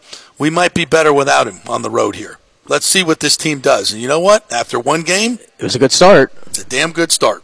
It was a good start, and you know, you know, one thing I will say, the Rays have been a lot more willing. It looks like this season to give some of these young guys a chance, rather than treading water with some guys who are, you know, some maybe fringe or Retreads. bottom of the level Yeah. major leaguers retreads. Like Basabe's in there, and he's obviously he's just going to play free. He doesn't know anything yet. He's just doing it. Curtis Mead, same thing, and some of the other guys. So, yeah, it's the Rays. As much as I think Wander Franco not being on the field drastically changes how I feel about their postseason chances, they still have a chance. And this is again trying to look at it the optimistic point of view to rally as a team, reset, and get back on track. And I thought last night was a, f- a good first step for that. RJ says reading a lot of the Spanish reports on Franco, and it just seems all very strange unless it was a typo. read that he filed a lawsuit against someone in July. Yeah, there was a complaint filed against him, and he filed a countersuit um, because of the extortion attempts. Um, be careful with the translators, though, because they can mix up what's being said. But I really am, am, hoping that all of this is just him being blackmailed aside from baseball. It, listen, and that happens in the DR. Yeah. It happens everywhere, but especially in the DR. Um, a lot. Um, these are people's lives we're dealing with, and if he really did do something, it's really sick. But if he didn't, his career shouldn't be ruined over being blackmailed for money by desperate people. Um, yeah, listen, RJ, I, I, I, hear you, and you don't have to go any further than the Ian Cole incident last year. Somebody made allegations on Instagram; they proved them to be untrue, and they suspended well, them even, for a week, and they went right back out. Well, I don't even know if here's the, the funny thing with that is I don't even know if they were proven to be untrue because the thing was it was a social media post from somebody who I don't believe had a profile picture or anything. Nope. Put that whole social media post out there, and then that person never w- was willing to come forward to expound on what happened. So it just kind of, again, this is kind of how things work. Right. They just get buried, and then it's up to the court of public opinion. And in the Ian Cole incident, you listen. Ian Cole still gets backlash for that because at the end of the day, we don't know. Right. But that's not fair. It's probably not fair, it's but not at the fair. same thing, we just don't know. Yeah. Unfortunately, that's the world we live in. Yeah. Um, absolutely. So we'll see where this goes, but for right now, um, he's out for at least a week this this road trip. He's been he's and he's getting paid. By the way, right? The the Rays are not compelled to pay him in this situation, but they have decided to do so. And there was an agreement between Wander and his agent that he would take this time off um, with the Rays. But my sense is the Rays are in a adversarial position with, with him right now. I don't think these two. I don't think they're on the same page. I, I don't I don't think that they're like, hey, buddy, you know, we'll get you through this. You know, we'll help you out. I, I don't I don't get that sense. Do you? It's again, it's it's just very tough to know. Yeah, it's very tough to know. I mean, this is also the same, and this is again separate situation, but it's the same franchise that went public with his benching and the reasons That's for that. It, yeah. And the Rays have never been known to do that. Nope. They would they could have never brought that up, and I bet you it would have never gotten out because that's how the Rays operate. But they felt they needed to do that. Yeah. So how does how did Wander feel about that? Right. Not Is good. The big thing. Not good. You know, I, I would I would. My feeling is right now that this is not going to be a long term marriage between the Rays and Wander Franco, and that may be a good thing. It may turn out to be a bad thing because they ain't no down eye in this dude's talent. And when he matures, he could be honestly a Hall of Famer and the greatest Ray that has ever played. Yeah. And we will have missed out on Josh Hamilton and Wander Franco. Yeah. And after having them in our in our organization, and, it, and, it's sad. Yeah, it's very sad. Yep. Um. All right, couple other uh, notes I want to get. Uh, let's take a break. Let's take a break. I want to come back and uh, talk about this crazy Michael Oher story. What the hell? You're gonna blow up my blind side? The whole thing? Really? This is kind of weird. Um, uh, FSU staying with the ACC for now. I'm shocked by that, to be quite honest with you. Um, and we'll get to a couple other things as well. Dalvin Cook, Ezekiel Elliott sign. Lots to get to here, and uh, J.C. Allen's going to join us from the Pewter Report at 11:30. We're brought to you by Bay Area Modern Medical Center. Chris Lugo will join us at 11:45. So stay tuned for that as well. Stay with us.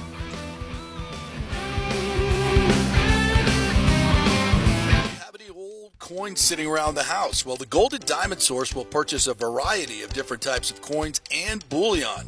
Their gold buying program includes sterling silver, silver, platinum, and watches. They also accept unusual pieces that other jewelry stores do not, such as gold bars and sterling silver flatware. The list of items they do accept is far more extensive than those they don't, so check it out. While you're there, you can check out the largest collection of any family owned jewelry store in the country, especially with summer coming to an end, the holidays are right around the corner. Never too early to start your holiday shopping, especially if you're planning on getting engaged or have any birthdays or anniversaries coming up. Come on in and find out what buying jewelry should be like with an expert staff of gold and diamond jewelry enthusiasts. And the best part, they treat you like family. And if you're worrying about price, don't. The Gold and Diamond Source has something for everyone's budget.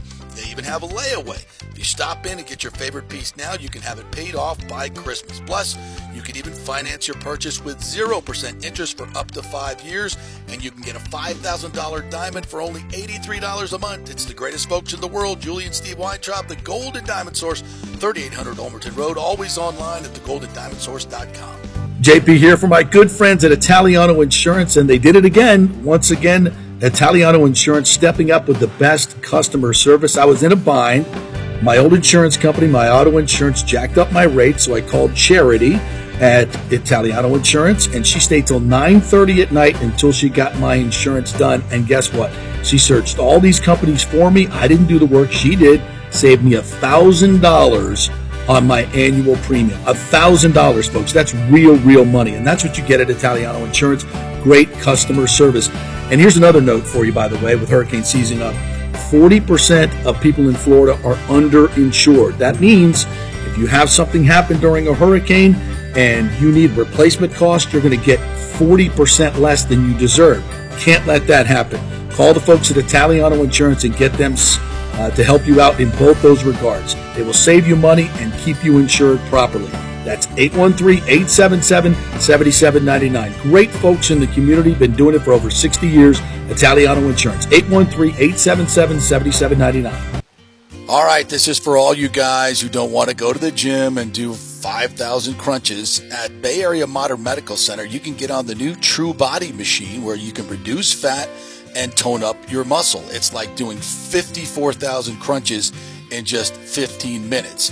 Define your body as you see fit. True Body offers personalized muscle stimulation that delivers the equivalent of those 54,000 crunches in just 15 minutes. Just get in touch with them at Bay Area Modern Medical Center, BAMMC.com. Chris Lugo and the team over there will set you up on True Body and get amazing results. Non invasive with comfortable and little to no pain and zero downtime. You can isolate and target those areas that you want to improve and treat multiple areas simultaneously. It's an amazing machine, so check it out at Bay Area Modern Medical Center, BAMMC.com.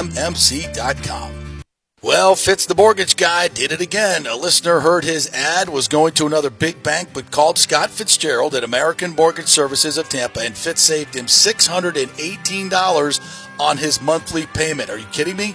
Folks, that's big money. Rates are going up, they're going down, they're going all over the place. Scott will shop your loan and save you lender fees and get the best rates. Email him, scott at amstampa.com or call 813 294 7595. That's Fitz, the mortgage guy. Lots of stuff going on right now, and these rates are going all over the place. You need somebody knowledgeable in the market that will work hard for you and get you the best deal. That's my man Scott. He's done three loans for me, done thousands of loans for local folks here, works with a lot of the coaches and players in the area. He's the guy. 813 294 7595 or go to scott at amstampa.com. Let's go! Right now. Back to the show with JP on FanStream Sports. All right, welcome back to the JP Peterson Show, brought to you by the great folks at Extravaganza Productions. If you have a event coming up, large or small, they can take care of all the setup, the audio visual work, and help you on the creative as well. They've got a warehouse full of props, crazy stuff in there. To have a creative session with the great folks at EPI. Uh, and that's free if you mention the JP Peterson show. So if you got whatever event you got coming up, you want to do it right, uh, call the folks at Extravaganza Productions. I've worked with them many, many times on huge events like the Warrior Games to smaller events like fundraisers. Uh, they do it all. Great folks over there, uh, great prices. You'll be surprised uh, what you can get for the money. And uh, as I said, expert. Make your event look big and professional with Extravaganza Productions. Just go to the website, extravaganzaproductions.com, email or call them through there. Well, um, this just broke about an hour ago, and um, wanted to definitely mention it. Sage Steele has uh, come to an agreement with ESPN and Disney in terms of her contract and the settlements, and she is leaving and leaving with this great quote and now I can exercise her First Amendment rights more freely. That ought to tell you everything you need to know. That is true courage, my friends. True courage, what she has done over there at ESPN. I am uh, thrilled. She was uh, when she was here in Tampa Bay. I got to know her really well, and I call her a friend. And I think um, God bless her, and she will certainly land on her feet. Uh, and that's That's great. Sad, sad that she doesn't feel like she could speak freely at a network like ESPN. And I think if you watched ESPN over the last few years, you could uh, probably tell why. But good for her. Good luck. Congratulations to Sage Steele. As uh, I'm sure she got a nice settlement too. sure she got a good one. And uh, she'll she'll move on to something much more uh, enjoyable for her.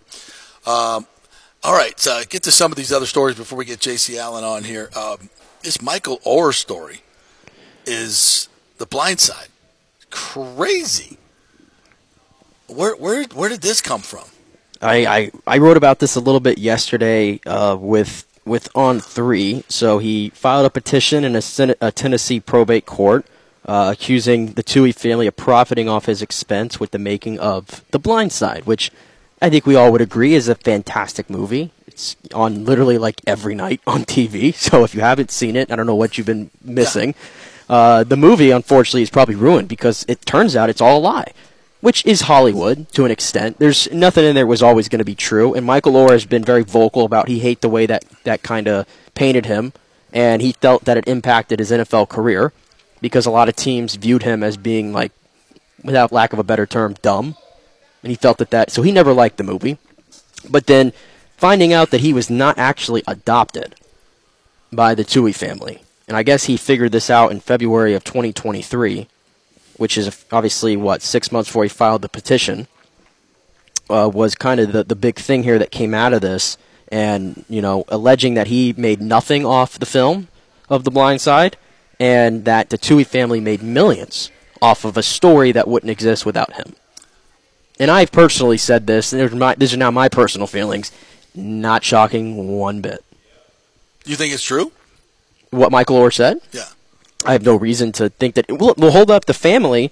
I put the quotes in here too in my story from Sean Tuohy, who did an interview with the the Daily Memphian right after, and he actually outlines the reasons why they decided not to adopt him and went the other route. So he admitted it that it's true, but his reason you can debate if you believe that's true or not. Well, he said they didn't make, uh, and well, Sean said we didn't make any money off the movie. Michael Lewis gave us half of his share. Everybody in the family got an equal share, including Michael. It was about fourteen thousand dollars each. We were never offered money. We never asked for money. My money is well documented. You could look it up. How much I sold my company for? He sold his company for two hundred thirteen million. Right. The last thing I needed was forty grand from a movie. Sean Tuohy said. I will say it's upsetting that people would think I would want to make money off any of my my children. Well, he didn't need to. No, and that's also uh, again I don't know the legal terms, but it's not technically your child, I guess, is No. it? No. No. um, I'm Sean Tuohy called Oher's allegations insulting and that he would be willing to end the conservatorship, um, which is what it was. But for you not to tell, if this is true in this part here, that you decided not to make that known to Michael Oher, only for him to find out 20 years later, that's just shady. I'm sorry, that's just shady. What, so what? So he he wasn't adopted, No. but it was a They, conservatorship. he, yes, he says that they made him sign a document where they tricked him into sign, yeah, tricked him into signing a document making them his conservators, is what Michael Oher said, right? Right. And that would mean that the Tuohys were allowed to make business deals and profit directly off of Oher's name all this time. right. right? So that's the big crux here. And then the quote that Sean Tuohy said of why they did the conservatorship, he's, and I'll read the quote here. He said, Michael was obviously living with us for a long time, and the NCAA didn't like that. They said the only way Michael could go to Ole Miss was if he was actually part of the family. I sat Michael down and told him, if you're planning to go to Ole Miss or even considering Ole Miss, we think you have to be part of the family. We would do that legally. We contacted lawyers who had told us we couldn't adopt over the age of 18. The only thing we could do was have to, was to have a conservatorship. We were so concerned it was on the up and up, and that we made sure the biological mother came to court. So what's wrong with that? Well, again, we have conflicting things here. He claims basically that they tricked him into signing this document, and he had no idea that it was conservatorship. He says right here he had a conversation with Michael and told him point blank. So now we have two conflicting Well, then, and then the other part of it is, did he really make money off of Michael Oher, or was this just out of the kindness? What we're forgetting here is that they did bring him into his home, into their home, and give him everything he needed, including going to the school and give him a great uh, foundation in order to get an NFL contract, something that they did not need to do. And certainly, this it's they didn't need the money. They didn't need to do a movie. And I'm certainly when they brought him into their home, I'm not, I'm, I'm pretty sure they weren't like, oh, we're going to get a movie deal out of this. This is one day going to be a great movie. I think when they first brought him into the, their home, they felt like this was a young man that needed a foundation and had a great opportunity to maybe do something in his life that he wasn't going to get without that foundation of having a home, place to go, security. I believe he went to a private school. They paid for the private school mm-hmm. and the coaching and all that, which he never would have got outside of the Tuohys. Right, but uh, yes, it's just so to, to act like this was some type of master manipulation of this young man in order to get a movie deal they never thought it, when they brought him in when he was 16 years old that he was going to get a move. There was going to be a movie made of this. No, that stuff just happened. And I mean, you could. I don't know. I didn't do the, the, the, the due diligence, but you can obviously look up to see how much money they made off this movie. I mean, that's got to be public record. And if, if Sean Tuohy's saying we only made fourteen thousand and he's lying about it, you wrote a story about it. Is there conflicting uh, opinions out there how much money they made off of this? There is definitely conflicting opinions. Yeah. According to what what Michael Oher says, or does he have some proof? Um, I mean, I haven't seen him provide proof. Again, these are his words. Obviously. Okay. Maybe okay. he has proof to present in this. He should. I would he's assume. making these allegations. Right. I would like to think he wouldn't make these allegations without having this all mapped out. And maybe that's what he's been doing for the last six months or so, gathering everything together and learning more information about this. Well, where's the evidence? It seems just like the beginning here. Okay. Of what's going to happen. Okay. Yeah, this this seems like a a very um, interesting story. It has a, it, it tinges a lot like Colin Kaepernick, to be honest with you.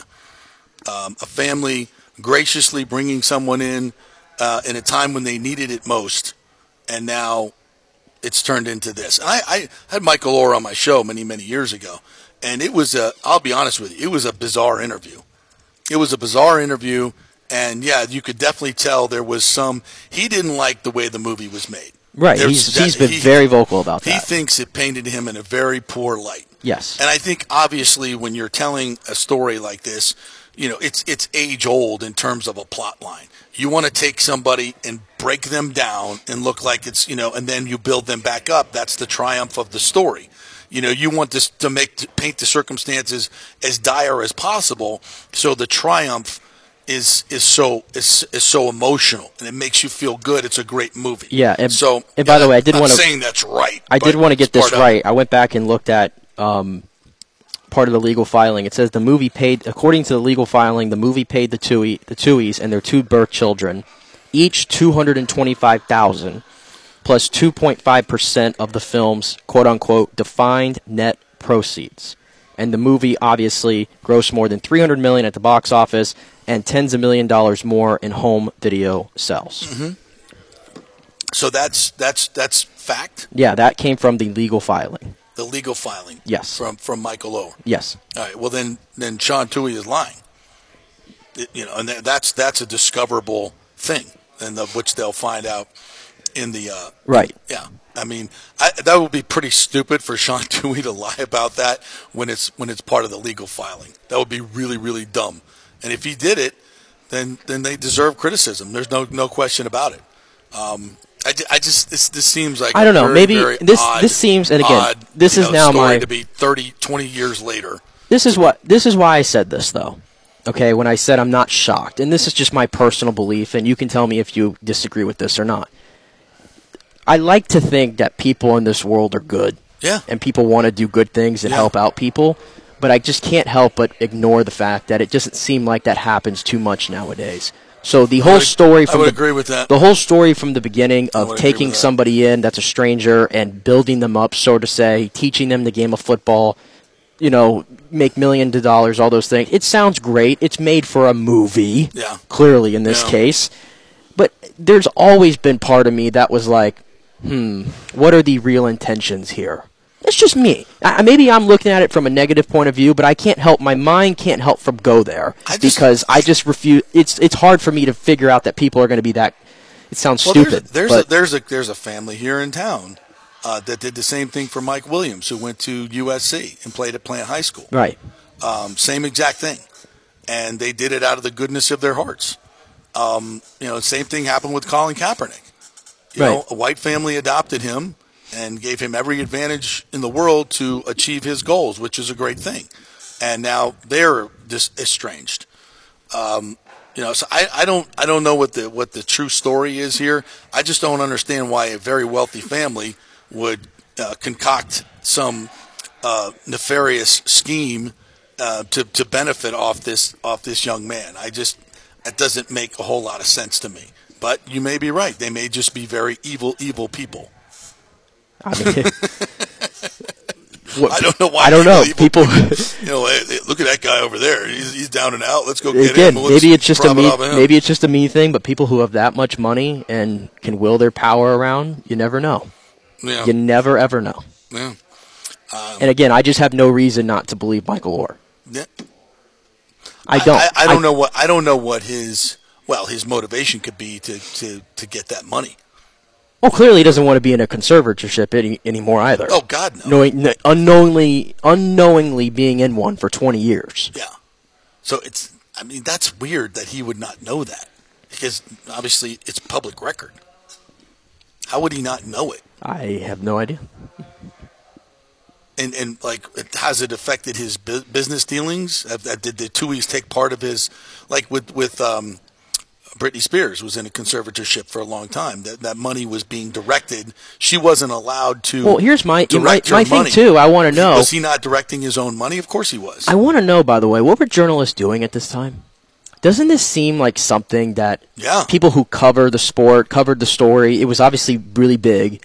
Doesn't it seem like something somebody could have found out? You know? Yeah, yeah. You could have. I, I, sometimes it, part of the story makes me feel like it's a little semantics. Like if you know the Tuohys would say, "Oh, we adopted Michael." You know, it's it, it was it legally adopted? Was it figuratively adopted? Like he came into their home, and did they want to not have to explain what a conservatorship is instead of adopting him because of NCAA rules? It was the only way he could get to Ole Miss. I mean, I don't know. That that seems like I don't know that I just don't see why you would, if you're an affluent family, scheme up, you know, some scheme to, and maybe it was just after the fact that the movie had so much success that they, they, uh, you know, cooked up this deal after the fact. I don't know, but if if Michael Oher was not, if the Tuohys made all this money off of him, and he got none of it, that's bullshit. Yeah, because like he said, the story doesn't exist without him. Yeah, exactly, 100 percent.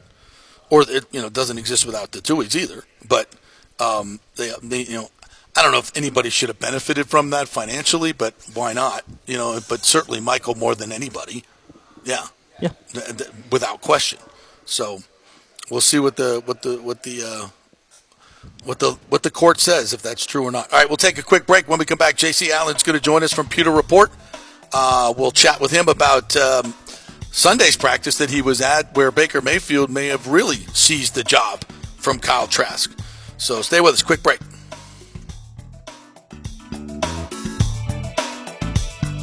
Fitz the mortgage guy did it again. A listener heard his ad, was going to another big bank, but called Scott Fitzgerald at American Mortgage Services of Tampa, and Fitz saved him $618 on his monthly payment. Are you kidding me? Folks, that's big money. Rates are going up, they're going down, they're going all over the place. Scott will shop your loan and save you lender fees and get the best rates. Email him, scott at amstampa.com or call 813 294 7595. That's Fitz, the mortgage guy.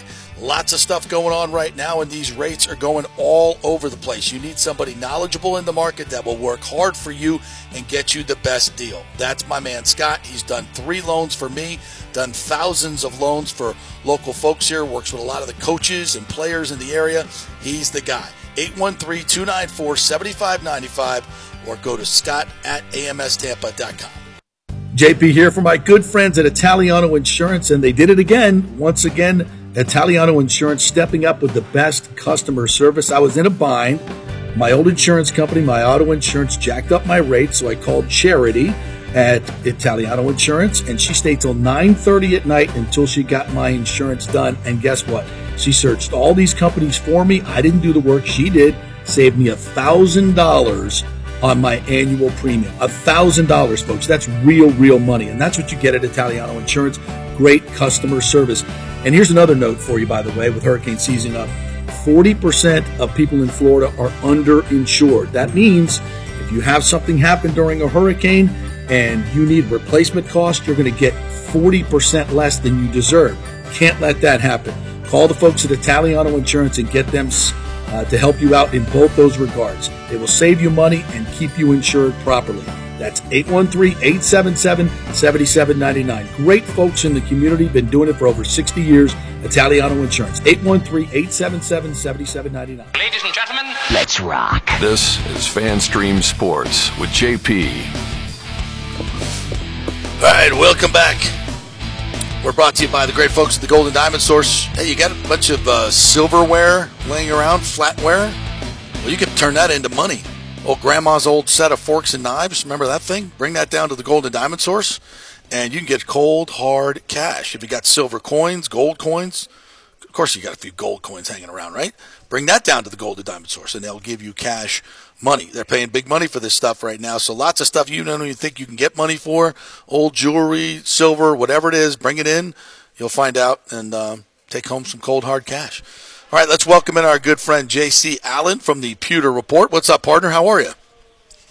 Good. How we doing, guys? We are. Uh, we're getting closer to real, real, real football. So I'm excited. Um, you were at the the Sunday practice. I was not.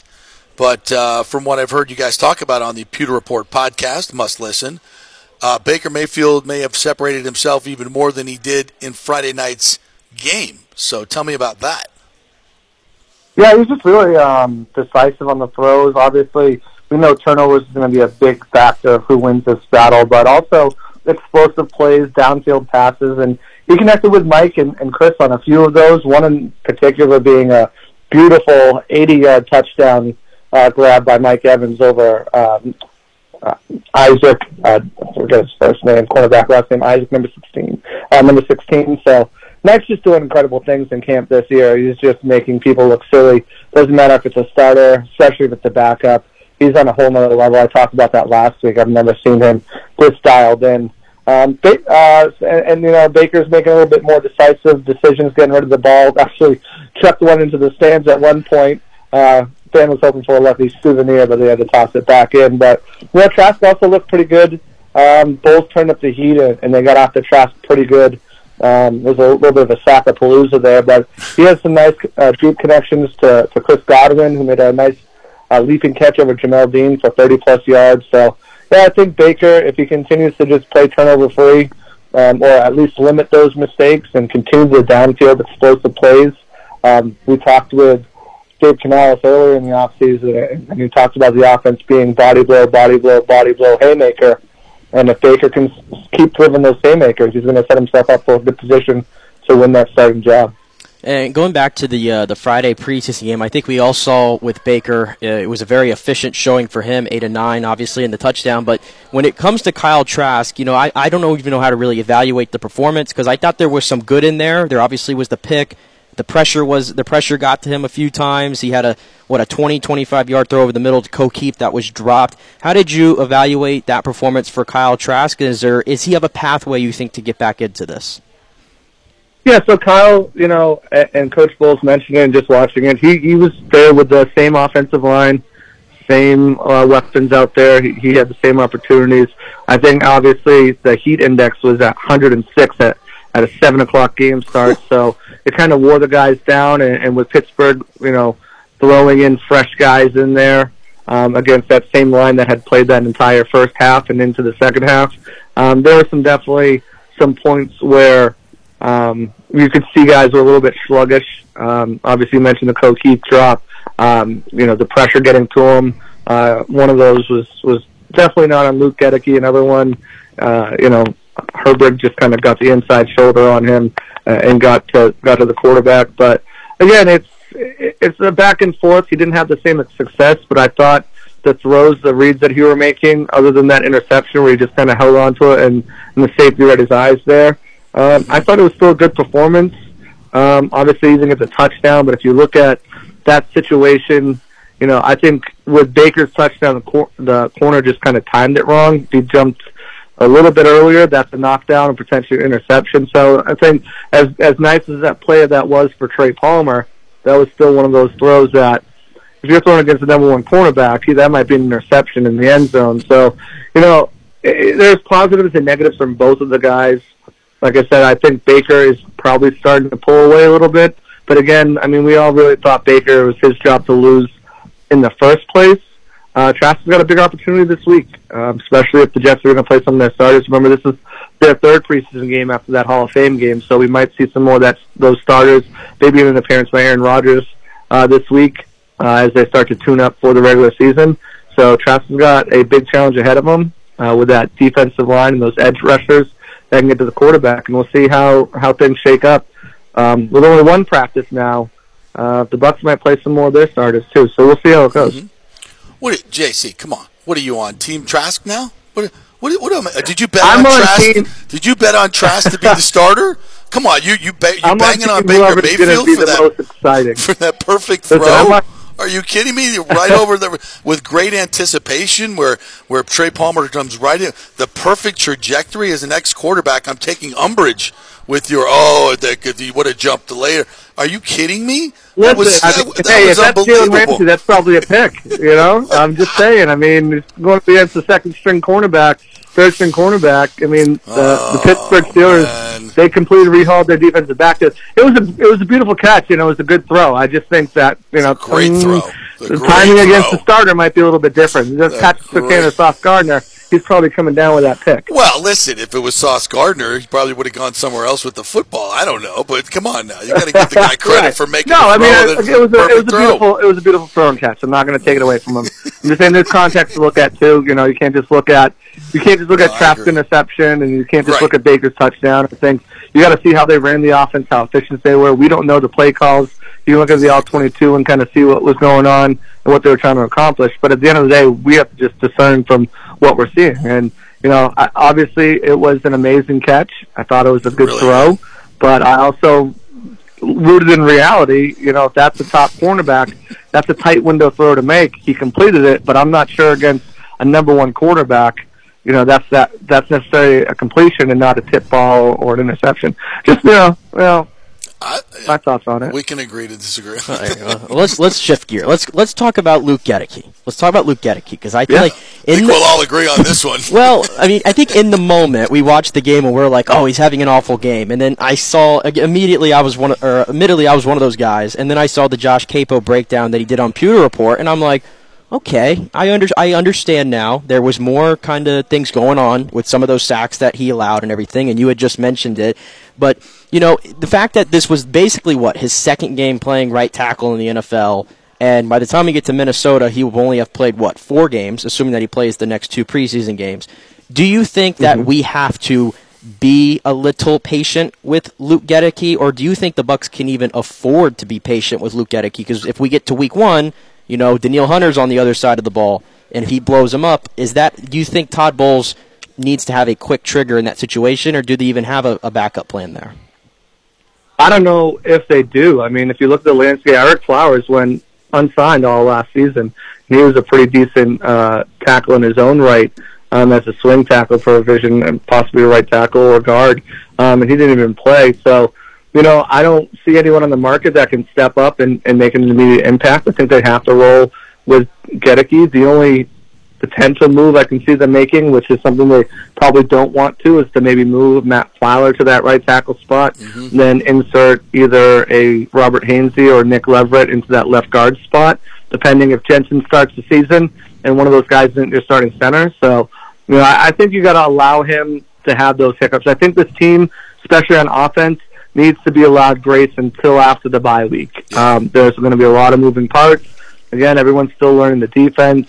I mean, the offense, um, the installs are going pretty well, but you know, you're not getting these reps in preseason games of the starters because you can't afford injury, right? And we've seen that with quarterbacks not even playing in the, in the preseason, and and they're going to hold some of these guys out to make sure that there's no injuries or no nagging injuries that that come up in these preseason games. So I think that whole that that first four weeks of the season, you got to give some grace to Goedeke, to Mauch, to to the offensive line in general, uh, to the quarterbacks, to the receivers.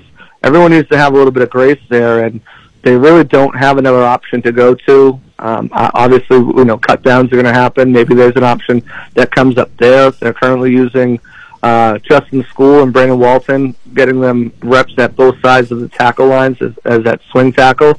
But I don't know how comfortable you feel about one of those guys stepping in and placing Goedeke. He's got more talent than both of those guys. Um, I think he's just going to kind of ride it out and, and hope the improvement comes. Remember last year at left guard, he just faced a murderer's row of defensive tackles. Doesn't have that murderer's row type type against uh, the first four weeks of the season, but he's certainly going to be tested, and it's going to give him a chance to figure out and, and continue to push through, and hopefully he, he turns into what the Bucks hope, what Bucks fans hope is is a above average right tackle for the for the offensive line and for the team. J.C. Allen joining us here from the Pewter Report. Um, what do you think about uh, this slot corner starter? Is it going to be Delaney? Is it going to be Izien? Um, is Zyon McCollum kind of playing his way into it? Is he more an outside guy? Um, you know, I, I talked to Zyon after the game, and I was impressed with something that he said. He said on that first play where he got burned for the touchdown, I'm in great position, but I hesitated. I hesitated at the moment when I should have jumped the ball. And he goes, and I missed the ball and the tackle. He says, I got to be, I, and he said, um, later on in the game, I, I, I said, this is the time I got to get my head around. He pops his head around and gets the interception. So hopefully that was the moment where he said, "I just, you know, where I've got to play with my and, and listen to my instincts and not hesitate." Um, where do you think that that position battle is right now? I think Zyon's more of an outside guy. Um, I just don't see him as in really in this slot battle. Um, as far as Dee Delaney, he's obviously got the experience. He's also that guy that you know you can utilize in the slot. You can use him on the outside. Heck, you can even use him at safety if you need to. So I think their preference is that Izien or Josh Hayes would step up into that level where they feel comfortable with them as the starter. Um, I think if you're looking at those two or three guys in that competition, even Bowles says it, Izien is probably the leader in the clubhouse right now. They really like what this kid brings. He's fast. He's intelligent. Um, it reminds me of Antoine Winfield. I mean, everyone. I talked to Dee Delaney um, after practice on Sunday, and he's like, "You we call him Little Antoine because that's kind of what he his body frame is, his his his speed, his intelligence, um, and he is a perfect guy to be able to cover those quick slot guys in there. Um, so I think they're really hoping that he wins the job. Um, certainly, the competition for that is not over. There's several spots where the competition is still strong: outside linebacker, wide receiver, tight end. Um, but they, and they all have their work cut out for them. They're going to need to just string some practices together. But I think if if you have to go right now, who's going to be that starter? I think you're looking at at Izien as the slot nickel cornerback when they when they open up on week one. All right, JC, good stuff, my man. Appreciate you all the time. Tell all the folks what they can get from uh, Pewter Report and all the stuff you got coming up. Yeah, absolutely. Always find our work over at pewterreport.com, Pewter Report on Twitter, all the socials. Uh, Pewter Report TV will be having breakdowns. Uh, we got Maddie Matera and Adam Slovak. Um, they're going up to Jets camp, uh, so they'll be there for that and for the game. So make sure you're, you're keeping it right there on our Twitter page for all that access and practice notes and stuff like that. Um, you can find me at JC Allen NFL um, on Twitter for all your Bucks coverage. But guys, as always, thanks for having me on. Enjoy spending the time with y'all. Awesome, brother. Appreciate it. Give a little bit more respect to those quarterbacks, will you? Come on, man. Come on. All right. Thank uh, you, Jason. I got you. I got you. Uh, all right, uh, let's welcome in our good friend uh, Chris Lugo from Bay Area Modern Medical Center. What's up, Chris? How you doing, partner? Ooh. Good, good. Hold on, hold on. Say there. We, we went a little too fast for uh, for nimble fingers over here. How are you, partner? I'm unbelievable. How are you guys doing? Good, good, good. Um, we're uh, we're still digesting uh, the Ryan Jensen story, which we have talked so much about, um, and it's it's not going well for Ryan Jensen. He's uh, missed a couple days of practice now, and I think they may be um, reevaluating his situation as far as uh, getting surgery or or continuing. Uh, hopefully, to, that the stem cells will will heal him. Um, but I'm guessing a lot of people in the medical community are watching this very closely. What do you Hundred think? percent. Yeah. Yeah. Um, I'm not surprised by this. I think you and I have chatted about that. I'm not Yeah. overtly surprised. He's an he's an athlete. Um, he's not a Joe Schmo. He's not you. He's not me. He's not Nick. He's not someone who works nine to five. This guy's got to be hundred percent good five six days of the week when he's training and when he's and on his off days. Probably the only day he doesn't have to be. But um, when you're running all, all eight cylinders like that, I'm not too overtly surprised that he might need surgery. Have you ever dealt with anybody that's gotten these stem cells and then it didn't work out for them and they've had to go that surgery route? Have you dealt with that directly before? I have not. Um, the vast majority of time, it's buying them time. And these are people that have gotten PRP. These are people gotten stem cells here in the United States. Um, those are ones who buy time five, seven years down the line where they don't need surgery. And they're like, hey, look, I'm still not ready to go under the knife. I'm going to do it another again for another five to seven more years. Versus you're doing that cortisone shot, which is great. It's a band aid. It's duct tape you're putting on a wound that you eventually got to rip off. That duct tape's going to hurt when it comes off. You can only do so much cortisone over your life, and it's got repercussions, right? It's going to raise your glucose.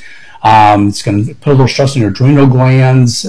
There's a whole slew of things. But when people don't see a rash break out or they don't feel miserable at, uh, at that point, they're like, it's got to be good, right?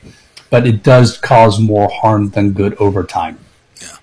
So Chris, uh, Chris is my primary care physician now, and, and I did my blood work a couple weeks ago, and we went over this uh, Sunday. And Yeah. you spent an hour with me, by the way. Thank you very much for your time. And it- you know what? It kind of strikes me. You know, I'm here. I am, 60 years old. For the first 55 years of my life, I never had a doctor say, "Hey, let's go get your blood work done and look at what it it, it tells us and direct your care, your preventative care." based on what's going on in your in your blood work, um, and, and and it's like it's it's almost like what the hell were they thinking?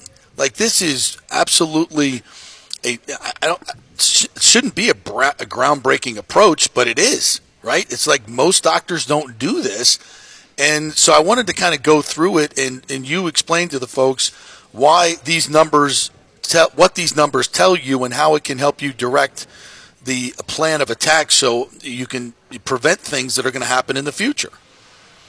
It's that stereotypical Western medicine. I wait for you to have something wrong so then I can fix. Right. Right.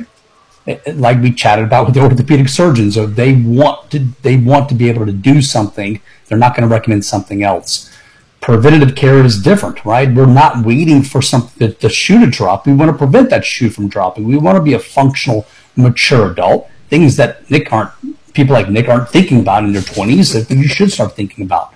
You should start paying attention to those old frail people at the grocery store, at Walmart that everyone wants to make fun of and post them on Instagram, but that could be you one day if you don't do that. And as I joke around with guys back in the day, like, hey, look, you take better care of your car than you do yourself. True. So, hey, let's look under the hood. And that's the purpose of the bulwark. Yeah. Looking under the hood, exposing what's wrong, um, and let's get it fixed before, hey, you're broken down the side of the road and it's 2 o'clock in the morning. Yeah, and, and these are like these are things like heart attacks, diabetes, um, Correct. gout, all these things that you can detect in your blood work, prostate problems. So, and I Correct. don't, you know, I'll, I'll waive my HIPAA rights here and, and, and talk about my specific situation. I mean, there are some there are some concerns. We'll start with the triglycerides, right? So that's a number that, Yeah. that is out of out of whack. So, talk a little bit about what we're what we're doing to alleviate that. Yeah, so triglycerides. So the new lipid guidelines came out in 2019.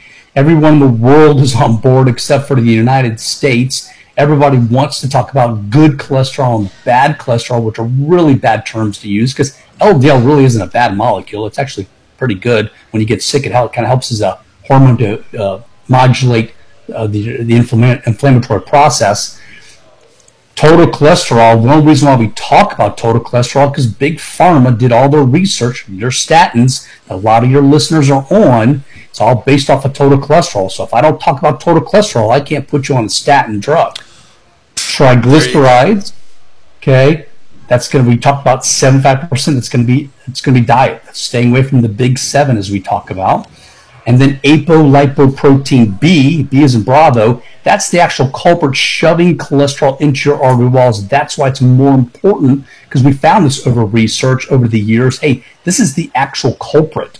Not that total cholesterol is, but because total cholesterol is a count, including HDLs and LDLs, right? So mm-hmm. we're going to talk about the actual culprit who's causing the, the issue. That's apolipoprotein B. And that's 75% exercise, 25% diet.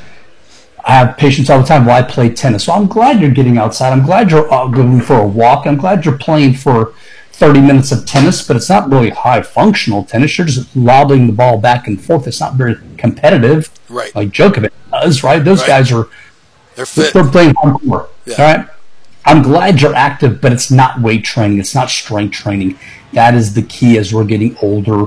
You don't have to think that much when you're in your 20s and early 30s you need to be thinking about that when you get in your 40s and 50s when bone loss can start taking place because of hormones. And also, uh, my uh, omega threes, my fish oils were way down because I, you know, I haven't been taking them lately. And so, uh, this is like that was a number that jumped out at you. Tell us why. Yeah, uh, fish oil. So, two my favorite two uh, supplements are going to be vitamin D and fish oil. Vitamin D has been associated with hypertension, obesity, diabetes, bad viral outcomes, wink, wink, COVID, yeah. uh, but all viral outcomes, right? Because it's been actually researched that they will help with, with, uh, the virus. And then omegas. Omegas are huge too because that's going to help with your lipid profile, okay, your apolipoprotein B, your triglycerides. And it's also going to help with those little aches and pains. It's an anti inflammatory, so it's going to help with you so you're not getting that aches and pains in your knees, your shoulders so much. So when you get off the ground, you don't make that grunting sound so much. And look, these are players that you. It's like the guys up in, uh, who are doing the film, right? So, um, oh shoot, I forgot his name. Um, from the Lightning, who's been with the Lightning for, for years doing the, the, the Nigel film work. Not thank you, Nigel. Yeah. Nigel's been with the Lightning for years, right?